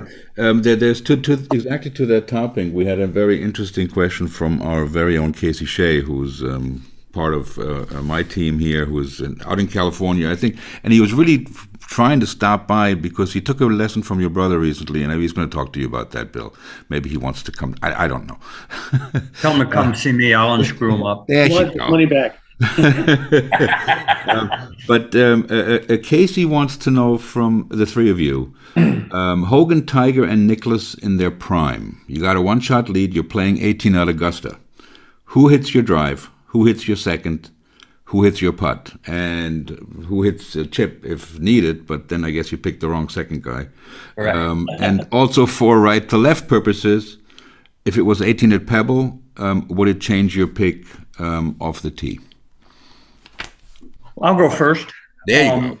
I think this is an interesting question because I definitely wouldn't pick Tiger to hit the drive, where I would pick Hogan or Jack to hit the drive. And I'm not too sure I would pick Tiger to hit the second shot over Jack and uh, Hogan. Right. But I thought that question about Augusta was very, uh, very intriguing to me because as I thought about it, definitely not to drive. And if you remember, Jeff, when uh, Tiger beat DiMarco, Mm. He had a two shot lead after he chipped in on 16 and he drove it straight right at 17, made bogey, drove it perfect on 18 and fanned an eight iron into the middle of the right bunker, which was for him a pitiful shot, and made another bogey, by the way. So I don't recall Jack doing that with a one shot lead. So I'm going to give the two two long game shots to either Hogan or uh, Jack and to me, the putt, I can see you taking Tiger, but I wouldn't be, uh, I wouldn't feel too bad if I was the caddy holding the flag and Jack was hitting that putt too. So, but the, the, what interests me about the question is I barely could fit Tiger into one of the three. Hmm. Hmm. Hmm. That's interesting. Interesting. Heinz? Well, I would uh, let Jack hit the drive because because he failed the ball more. Yeah um, give Hogan the second shot and let Tiger putt. Yeah, let him putt. Throw him a bone. yeah, do. And Mr. Martin, what you know, um, if you could have Jack from 1965 when he was probably at his longest, um, and he pounded it out to the left uh, where they eventually put bunkers in yeah, to keep people right. from doing that. You know, I you know you take Jack then, but I assume I assume that you know it's it's properly bunkered. You know, I'd take Hogan off the tee. Uh, you know, no question about that. Uh, as for the iron, you know, with all due respect, Billy, I think uh, Jack and uh, Tiger are perhaps the two best. Yeah, I, I can see taking time. Tiger with the iron. He's a great and, iron and, player. And, and you, you want to be able to hit it up in the air. Yeah. And and Hogan learned to hit it up in the air. And and the other and the other thing is, as I was kind of alluding to, this is very interesting. Um, you know, Byron Nelson, you know, obviously there's a relationship with Hogan. But in 1982, there was an article in Golf Digest comparing Tom Watson, Jack Nicklaus, and Ben Hogan. And uh, Byron was giving his commentary. And so he said, yes, for the driver, no question, uh, Hogan. For irons, he picked Jack ahead of Hogan, which didn't surprise me. But he also picked Watson ahead of Hogan, which huh. surprised me a lot. And Byron said, well, you know, Ben, Ben didn't hit a lot of wild shots, but he never he, he never knocked he wasn't he didn't knock the flag down. He you know yeah. he, he he got the ball where he needed to get it, but you know Byron Byron was a player who knocked the flag down. Sure. Uh, and uh, with one irons and two irons. So you know, as I was saying, you know, maybe Ben Hogan at the end of his career, but both both for that approach, which could very much demand a high shot over I that bunker. Yep. I, I think you give you a Tiger or Jack. And then for putting, I don't know. I mean, I mean, both Tiger and Jack. I mean, I don't know how you can, you know. Uh, I mean, you know. Oh, oh, and by the way, I mean, you may not have remembered it, but in '77, uh, when Watson won, Tiger uh, Jack hit it fat in the front bunker. He, he, he fatted it into the bunker. I do remember. But, but that was a, that was a that was a mental error. I mean, he says it was. Oh, yeah, it was a mental error. He, yeah. he, he was going to hit a soft six into the middle of the green. No, in a regular six and in the middle of the green. He heard the roar. That's said, correct. No, I've got to go for the flag. And, and instead of regrouping and pulling a seven iron and hitting a full seven iron, he tried to hit a soft six and he fatted it. Yeah, correct. You're right. Game over. I remember game the shot.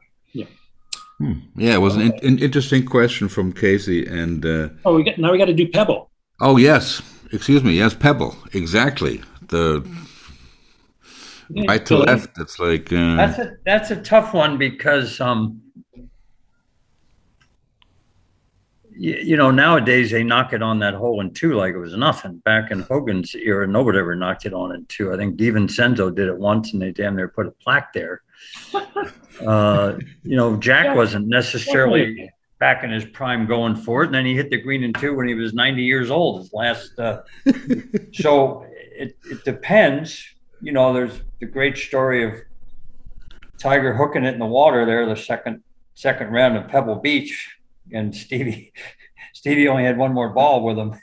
the one that he won by 15. I don't know. I would have to say I would go with either Jack or Tiger off the tee because I'd want the the option to go for it in two.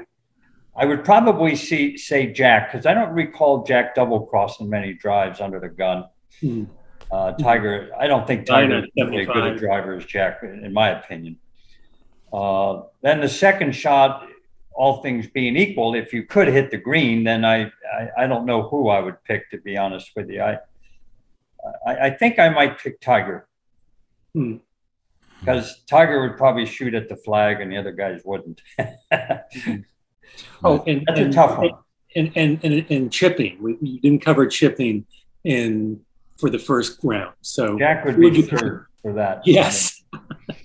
Jack would be. I didn't see Hogan pitch the ball enough to, but I imagine he'd be pretty good because he could skim it like these young guys do. And uh, but Tiger's short game was, uh, you know, pretty hard to. Okay, well, the mismatch between he and Jack, short game was. Okay, mm-hmm. well, to follow up on that, you know, Hogan was actually known for his short game uh, more so uh, than his long game, you know, in the first half of his career. And there's a, you know, one of these articles that you'd see from time to time where the pros would select uh, sort of their their composite golfer. You know, who they pick for the driver, who they pick for the long irons, short irons, you know, blah blah blah.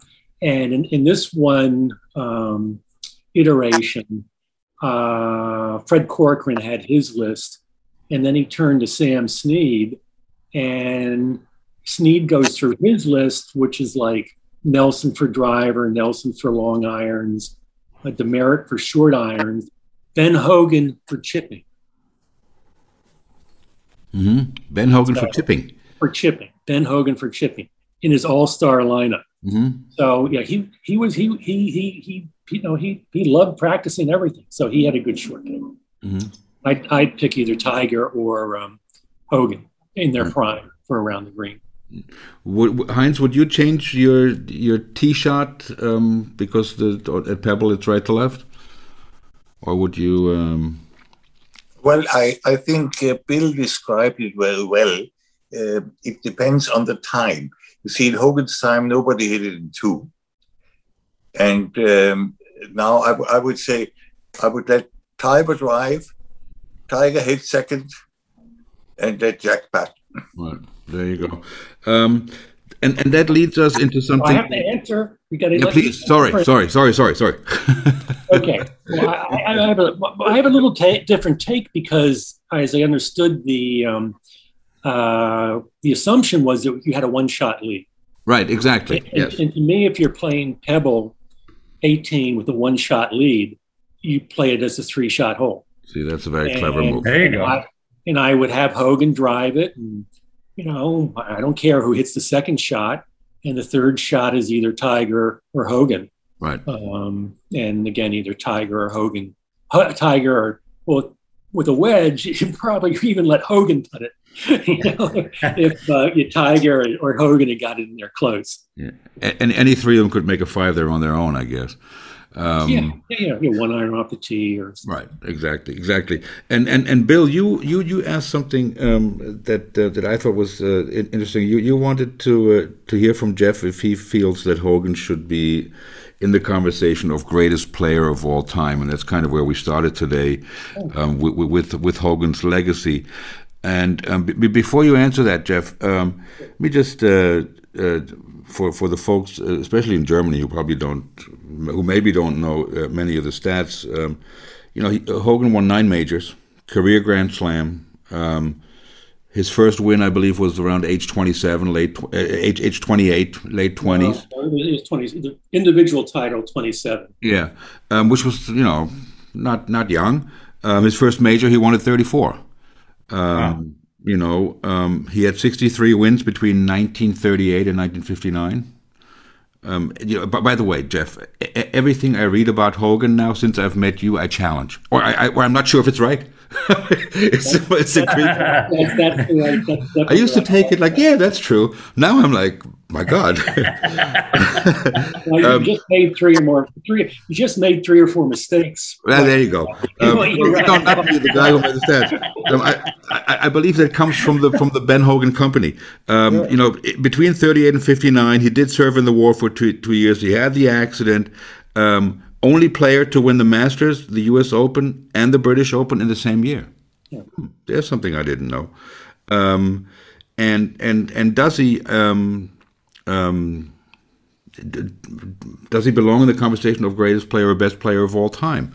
Um, I'm ready to answer. Please, please go the ahead. Answer, the answer is yes. I mean, I think they're only, in my view.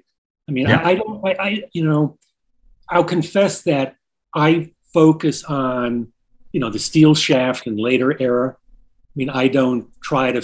I don't try to decide where Bobby Jones or Walter Hagen or Harry Vardon fit in. I mean, they were all the greatest of their time, but the game was so much different, you know, in terms of the competition, the equipment, um, the, you know, the, the conditions. It was just different. And I focus, so my answer is the steel shaft, big ball era, it, it, Tiger, Jack, and Hogan are the only three I think you talk about. Um, in terms of Hogan, uh, he he did he did uh, he he definitely started to win later than Jack or Tiger, but that wasn't uncommon in, in, in that time. There was there was no college golf to speak of. Uh, There was no money available. There was no developmental tours. There were, were very few, you know, highly competitive amateur tournaments. So it, it tended to take people longer to develop a game to compete at the highest level. Um, and, and the money, the money was a huge issue. Um, Hogan, um, he turned pro at 17 after only a year playing serious amateur golf, which he actually had a very good record in that one year uh, as a 16 and 17 year old. But it, it, cost almost as much to play in an amateur event as a pro event because you had to pay an entry fee, you had to travel, you had to pay your caddy, and he didn't have any money. And as he said, uh, you can't eat trophies. So he, he, turned pro in order to win money in events, but he, he found out right away he wasn't good enough. So, you know, so eventually he he started to, but you know, he, he had a longer road because for a number of reasons, but he was really no more than three or three years behind Snead and, and Nelson in terms of when they started to win big. Uh, Nelson and Snead's first big year was 37, and Hogan's first big year was 1940. So it is only, and they're all the same age. So in, in terms of his play, you know, you said uh, his first into his first team win. So so Hogan joins the tour full time in July 37. In September of 38, he wins his first event. It's a team event. In March of 40, less than three years in, he wins three tournaments in a row the North South, the um, uh, uh, Greensboro, and Ash, in Asheville. Uh, and then in 1940, he's leading money winner. In 1940, he wins the Vardon Trophy.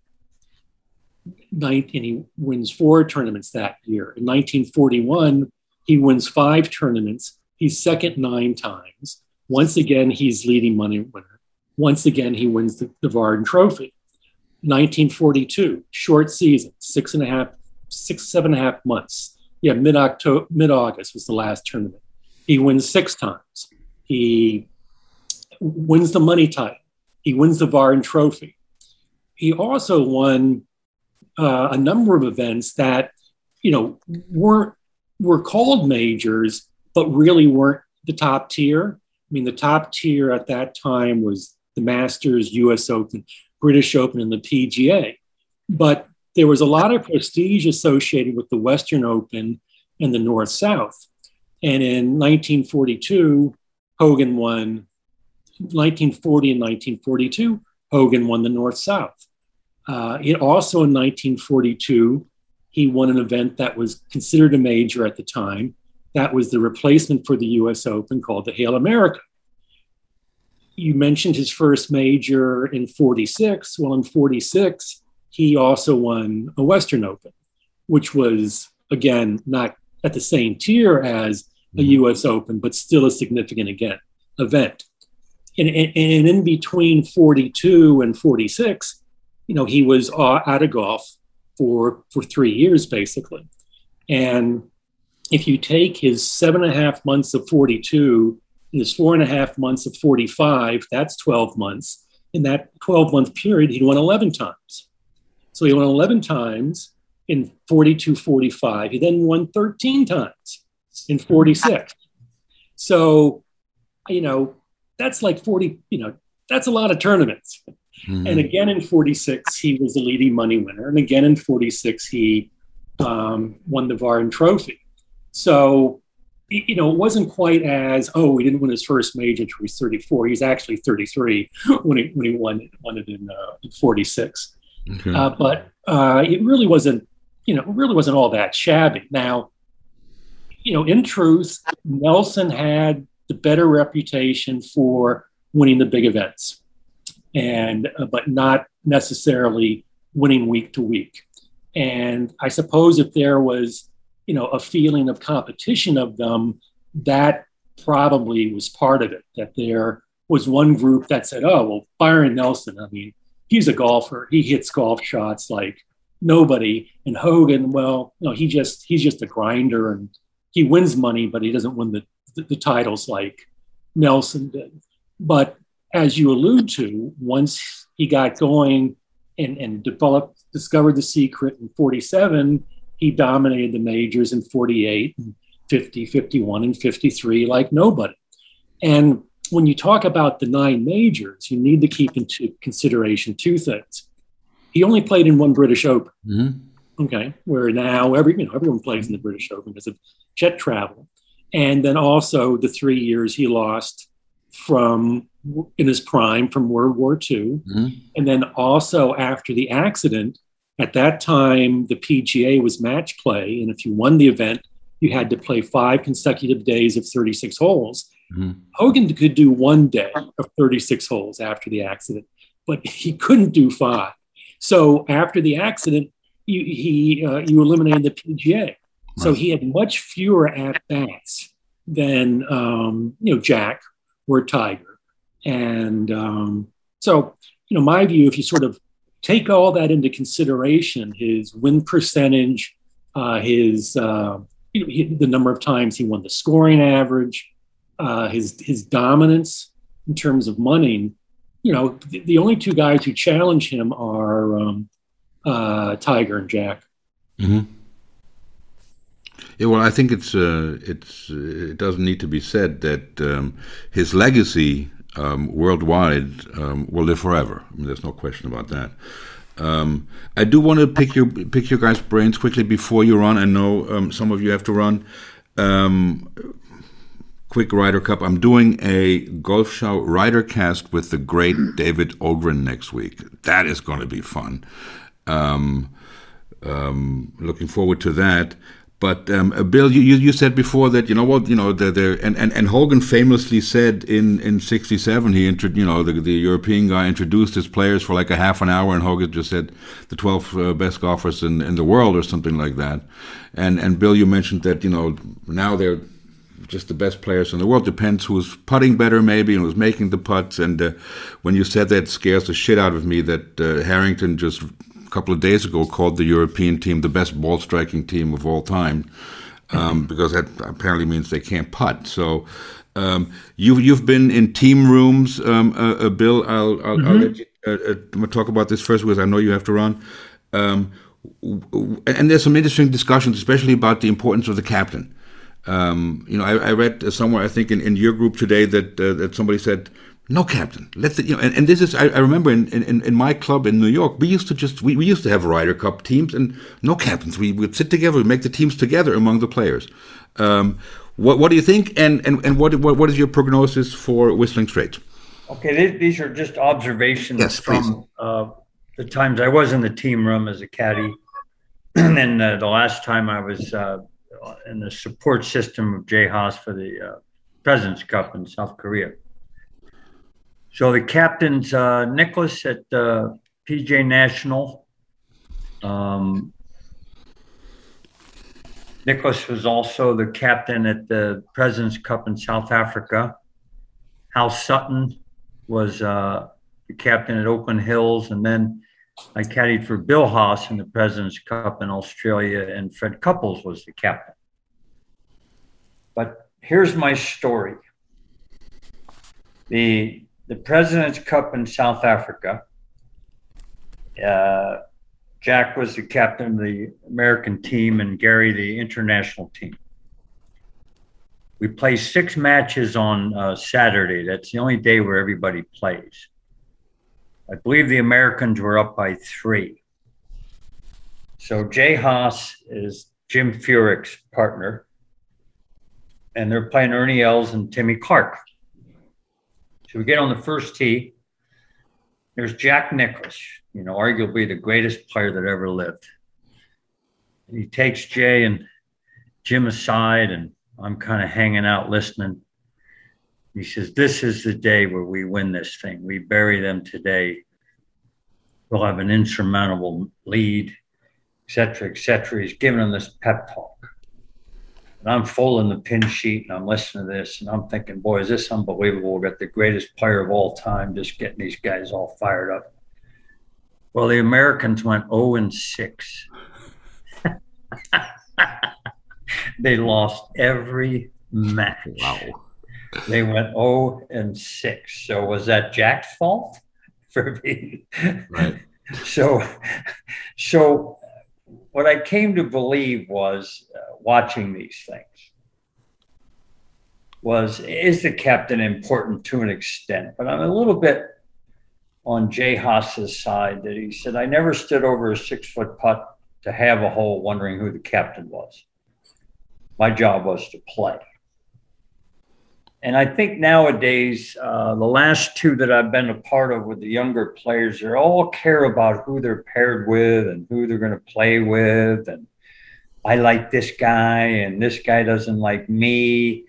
And it's almost like they're babysitting.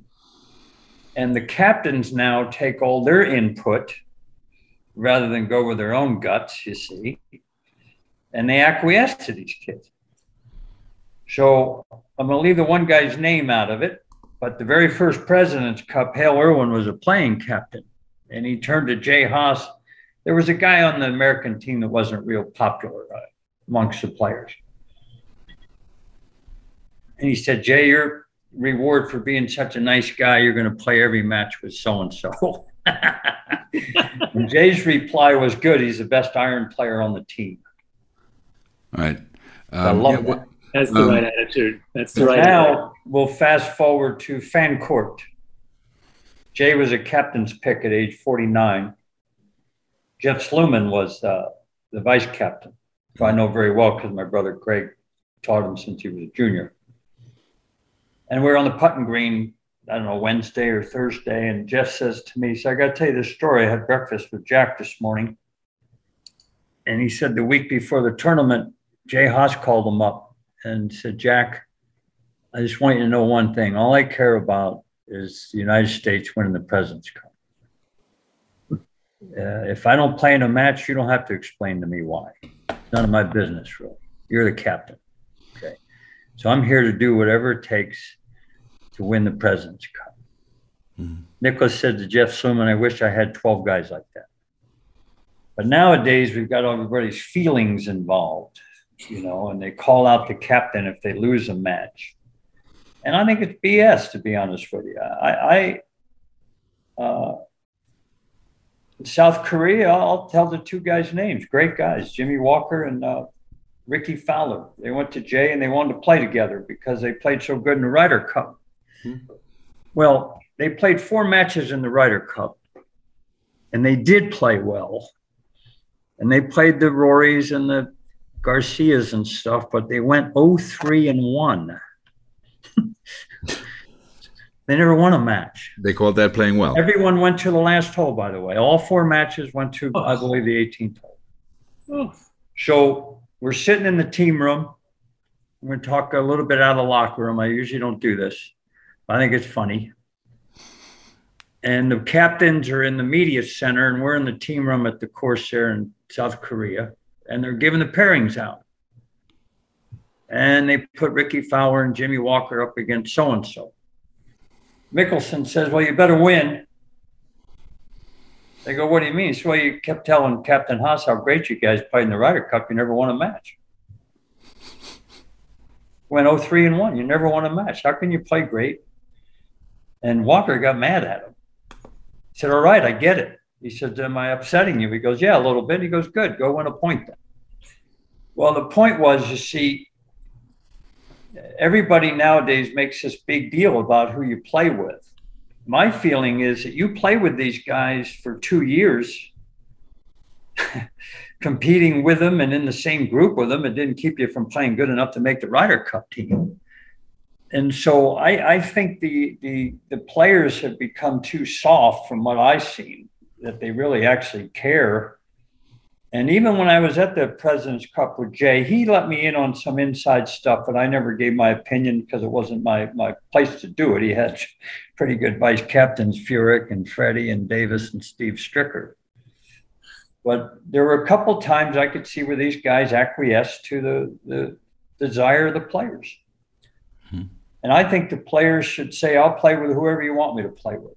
I'm going to go out there like Jay Haas said. I, I when I stand over a six footer, my job is to make the six footer. It's not necessarily, you know, to worry about who I'm playing with and who the captain is and all this stuff. So I think the I think that stuff has gotten a little bit childish from my my standpoint of being in the. I did ask Jay this one time. I said, "Who's the best captain you ever played for?" And he said, "I never played for a captain that didn't want to win. They all wanted to win." Right. And so he said, uh, "To be honest with you, if I had to say the best captain, he said the most patriotic captain was Hal Sutton." And I mm-hmm. appreciated how patriotic he was. It meant a lot to me. But we got our asses kicked at Oakland Hill. So therefore, Hal was a bad captain. Hal was a great captain. We didn't play good. Right. And the Europeans, quite frankly, played so good. If we did play good, we might not have beaten them. That's how good they played. Right. So his point was basically we're supposed to play. And I'll tell you another story, and I'm not going to mention the guy, but Lanny Wadkins was a captain in 95 and he called everybody in the night before to tell them who you're going to play with. He called in one of the American players and told me, "So I don't want to play with him. He doesn't talk to me. He doesn't talk to me. I don't want to play with him." So Jay went in next, and Lanny, I guess, was livid about this guy. Well, Lanny changed the pairings. He had to change two pairings to accommodate this guy and both matches lost, and they lost the Ryder Cup by a point. And he'll never know if his original pairings would have won one of those matches. Right. I mean, is, is he acquiesced to the player. He yeah. didn't want to play with him because he doesn't talk to him enough. Right. Blah um, blah blah. I mean, isn't it uh, the the pairings is one thing, but the order of play also. I mean, I I, I think um, you know watching the Solheim Cup a couple of weeks ago um, the strategy of a captain putting out who they put out first and front loading or end loading on the Sunday and things like that. How does that fa- factor in in the strategy? That's a, that, I would say that would be a, a, hard thing to figure out. You know, I know Curtis Strange got skewered because he put Scott Hoch out against Colin, but Colin made like 11 birdies that day. He, he could have bet his best ball team out against Colin Montgomerie and he wouldn't have beaten him. I don't know. I, I think that so much is, I, I, just think it's kind of paralysis by analysis. And mm-hmm. uh, uh, these guys play together all the time, all year long. Uh, I just think this thing that they have to like each other and all that stuff, I just think it's a bunch of junk, really. Fit in your glove and win more holes than the people you're playing against. That's all you should be thinking about, nothing else. Exactly. Who do you like next week? Uh, I think the Europeans have our number. You think so? Again? Yeah, I do. Yeah, I think really? it means more to them. It means a lot to the Americans. This is not a slight on the Americans at all. Because uh-huh. um, I can't figure out why they win all the time, to be honest with you. But I, I look at it and I say, I think they're more used to playing national golf. They make the Irish junior team, and then they play against the Wales junior team, and then they play against. So they, you know, California doesn't play Delaware in a junior match or a, and so I think they're used to this kind of nationalistic thing. Mm-hmm. And the Americans just, you know, they, they group them together. But it seems like the Europeans, uh, it's a big deal to make the, the French national team and you have a match against uh, the Irish national team. And so I think they're, uh, and you look at how prideful they are about their soccer stuff. And, and I think that uh, I've never been in a team room with the. I could tell you the Americans care a lot. This stuff that they're blasé about it is complete BS. Mm-hmm. But there's something different about the Europeans. I think they hit the bully in the face, and the bully very rarely hit back. Right. Well, I think they like keeping the bully with the nose down on the asphalt. That's what I think. Yeah, I, I think it's, it's interesting, or it's interesting to me as a former political, as a political scientist and a political science major, that uh, that a lot of this European unity came when when when there was talk of the European Union, of the of the United mm-hmm. States of Europe, and all that thing, um, and I, I, think that gave it uh, some of that extra. Um, togetherness and whatever that feeling is. Um, gentlemen, just uh, Casey Shea has just joined us. The gentleman with See the that? great question. You you missed the answer. You missed the answer to your question. Yeah, I want to. I want to know what the answers were. Well, you know, you got to listen to the whole thing now. Yeah. Uh, okay. Uh, Jeff Martin, uh, Bill Harmon, Casey Shea, our musical director, a fantastic golfer out of California. Um, can I say who your dad was, or your dad is, or what your dad did? Uh, sure. If you want, my my Please. dad was uh, worked for the tour for years and years. Mike Shea. Oh yeah, so I'm sure you might know. There I saw go. your dad make the longest putt I've ever saw. He had to qualify for Doral in 1978. he made about a 50 footer on the first hole for Eagle on the Monday afternoon to qualify. Bring that up. For, how about that for a memory? how about that uh, I remember him well. Nice man. And, and and of course you know Heinz Casey. Casey was on first, on our very first show with with Heinz. We're just talking about Ryder Cup. Heinz, as a um, former member of the Ryder Cup committee, um, and um, you know in that in that whole thing, and also I think you were um, um, a big part of trying to bring the Ryder Cup to Germany, if I'm correctly informed. Um, how do you see the, the, the, role of the captain? And and obviously, you know, I, I, know you talk to Bernhard still on a on a regular basis, and you know, up up to you know now. Um, um, what, are your thoughts about why the Europeans have been so good, and, and, and the role of the captain or the importance of a captain? Well, the role of the role of the captain can be very very different I think it depends on the personality of the guy and it depends on the distance he has to his colleagues. So he shouldn't be a too young one, a little older one, have more distance to the guys he played with all the time. Mm-hmm. And of course, he can influence a lot, and some do, and others not. Mm-hmm. And I have, uh, I remember uh, Seve Ballesteros when he was the captain of Valderrama, you know, he went to every player and, and uh, told him what iron he should take. I remember watching that exactly, exactly. Um, I had a European player tell me that Seve was the worst captain he ever played for. Yeah, well, and he would have bet his life that Kite was the most organized, best captain that the Americans ever played for. But because Europeans won, everybody said Seve was a great captain. He, he told me that there was almost mutiny in the locker rooms with this guy. Does anybody- of course, they have a they have a lot of team spirit. Yes, a lot. Big and, time. And the player, the players, they are especially nervous. They want to perform well not for themselves, for the team. Yeah. Mm-hmm. And that's the difference, I think. Right. Mm-hmm. Um, does anybody know why Freddie Couples hasn't been given the job of uh, U.S. Ryder Cup captain? That's a good question because he's uh, he's vice captain right now. Right. Um, Tremendous uh, I think record. This is a this is a guess. Freddie hates the spotlight, hates it with a passion he can cruise through the President's Cup because he the greatest thing he ever did at the President's Cup was have Jay Haas as vice captain because Jay did all kind of the dirty work. Jay was this close from Freddie at all times during press conferences. He was like his big brother.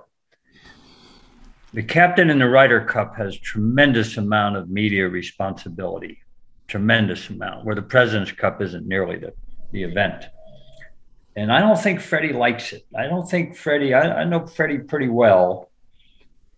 Um, I don't know. I don't know if the PGA thinks that he'd be the front man that they want, the guy out front.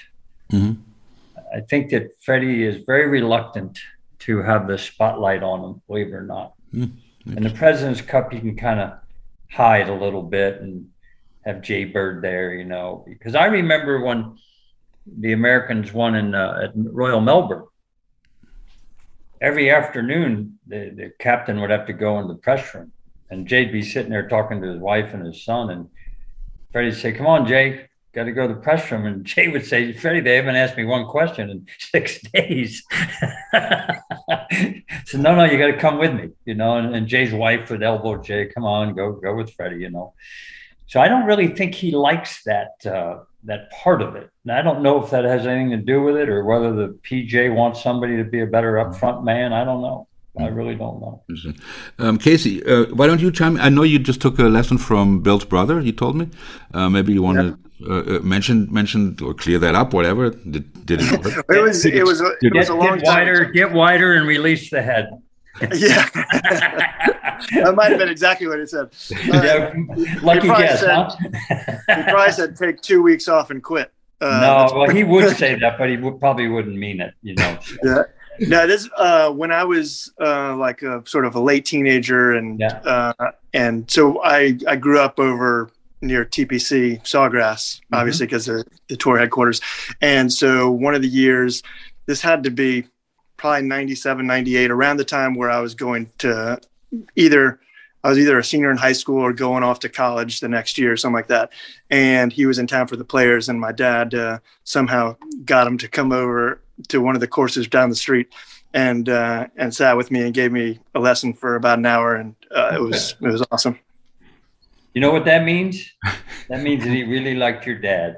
Yeah, exactly. Because I don't know if he'd go across the street to give me a lesson. uh, that's for sure. Yeah. Um, Mr. Martin, Yes. Um, would you do us the favor and close this trilogy um, with with your take on Hogan and the Ryder Cup?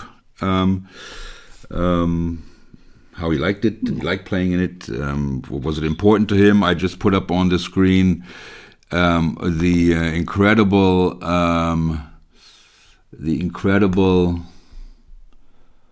uh, speech he gave to his Ryder Cup team. I, I, I guess that's correct. Brandel Chamblee put it up. Um, you know, uh, he says, "Boys, there's nothing to being a captain of the Ryder Cup. You guys are all great players. Pairing is easy. Um, I'm blah blah blah. You all go play your game. You got these uniforms. If you don't like the way they fit or don't wear them, I never could play in somebody else's clothes. Doug Sanders, I love this part. If you want to come out there and dress like a peacock, that's fine, whatever you want. But let me tell you, boys, one thing I don't want my name on that trophy as a losing captain. Um, um, ben Hogan, 1967. Um, I, I, I, assume that's correct or a, a correct quote, Jeff. I, I, I, don't know. I mean, it, it, said that the source was Johnny Potts, so it came from a, a team member. And you know, it could be accurate. I don't have any reason to doubt it.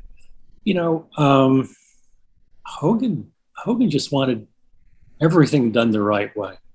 And if that's what he said, then that's what he truly believed. He uh, all he cared about was results, and um, uh, he just kind of laid it out there. Um, you know, forty-seven. Is it?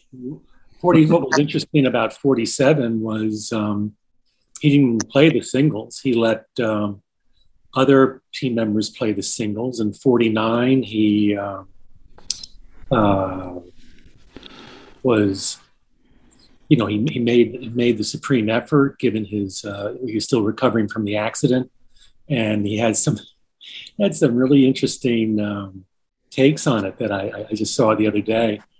Um, in terms of his being captain in later years. I mean, it was a different era. I mean, I, I, think somebody summed it up really well that, you know, the guys today, you know, they make so much money. They live in their little cocoon.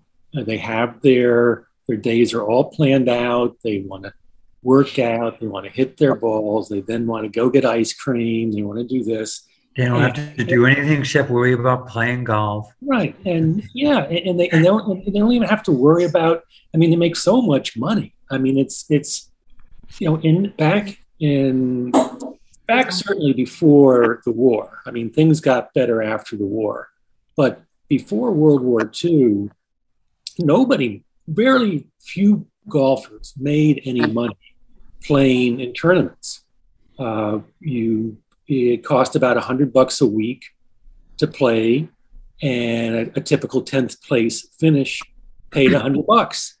So, you know, unless you're going to be in the top ten every week, um, you're going to have to have some savings to play the tour. Um, I think Hogan first check was for tied for 15th at the LA Open, and he got fifty dollars. I think if you tied for 15th now, you get 150 get 150 thousand dollars. So, you know, people are diff- are playing for different reasons, and um, you know, uh, and maybe and maybe the European tour is just a decade or so behind where the Americans Americans are now. I don't know. Mm-hmm. Interesting. Is there any any? Um, it, it seems odd that he was um, um, a captain in '49 and, and then again in '67. That's that's quite a span of, span of time. I don't know. I'm not. I'm not. I, I'm not a uh, expert on the Ryder. Billy is. Billy, what's your explanation of Bill? Hey, no, I, I threw a few. I threw a few little jabs in there. You know, toughen up. Who cares who you play with? You know, if I was a captain, I I would grab uh, DeChambeau and Koepka and say you're going to play in the first match together. There you go. That's what Butch be the just most, said. Be the most Butch watched uh, golf in the history of the game. Butch That's just just what said I would that. do. Billy, I'd- Billy, I'd say go play. You two are playing your the first match out. Billy, Grow your up. brother, your brother just said that on Twitter. Did, Your brother just said that. Does He's Stricker always, have? he's always a step behind me, but he always gets the credit for the quote. Okay, so you told him that last night. I've been saying it for a month that that's what they should do. Pair those two together. Okay. That would that would be a hell of a team. I don't It know would if. I'd want to play those two. It, it, it would be. I mean, you know, then they're not afraid of uh, They don't like each other. Bernd, Bernd Wiesberger stepping up there. Um, gentlemen, I couldn't think of a better way to close out uh, the first year of this thing that started really, you know, um, I mean, planned, but uh, we didn't quite know what was going to happen. Um, to have the four of you um, on here uh, one year after we started is just incredible. It blows my mind. I Thank can't you. thank you. Thanks for having me. Can't And thank nice you enough from the bottom of my heart. Tell Um, your dad for me. um, Oh, well. I'm sure Casey will do that. Um, uh, Heinz, uh, Bill, Jeff, Casey, thank you very much. We'll Thank see you, you, soon. Um, we'll Thank keep in touch. Jeff, Yep. Bill. Thank you for tonight, and we'll talk soon. Okay, bye bye. Bye bye. Thanks, Frank. thanks. Tja, meine Damen und Herren, das war das erste Jahr der Golfshow. Ähm, ziemlich genau. What a ride it's been. Ähm, ich hoffe, es hat Ihnen ein bisschen Spaß gemacht ähm, und gefallen. Ähm, wir sind unsere Gäste und äh, ich denke, was wir Ihnen hier ab und zu auftischen, sieht man eigentlich nicht oft. Ähm, nicht? Ähm, und so wird es auch weitergehen. Ähm, wir überlegen ein paar Änderungen, um die Sachen natürlich immer zu verbessern. Und ähm, es ist, wir sind ja nicht flüssig und wir wollen besser werden und wir wollen interessanter werden und wir wollen andere äh, äh, Gruppen ansprechen. Aber wenn wir uns überlegen, dass wir hier Gäste hatten von ähm, ähm, Heinz Fehring, Bill Harmon, Jeff Martin, ähm, David Ogren, Christian Althaus, ähm, René Pasch, ähm, Hinrich Arkenau, ähm, al- al- also und ich werde jetzt welche vergessen und egal, ähm, die, die junge Dame ähm, äh, Daniela Drulena aus, aus, aus Österreich, die gerade 10 oder 12 ist, ähm, es ist schon ähm, eine richtige kleine Familie geworden und, ähm, und, und das freut mich. Wir werden unser Bestes tun, Ihnen weiterhin ähm, an der Kreuzung von Wissen und Unterhaltung was zu bieten, ähm, umsonst. Und wir würden uns freuen, wenn Sie uns Ihren Freunden, Ihren Kollegen, Ihren Golffreunden empfehlen, ähm, dass noch vielleicht noch ein paar mehr Leute zuhören, denn ähm, ist schon eine coole Sache. Machen Sie es gut, lassen Sie sich nicht ärgern, ja? Ciao.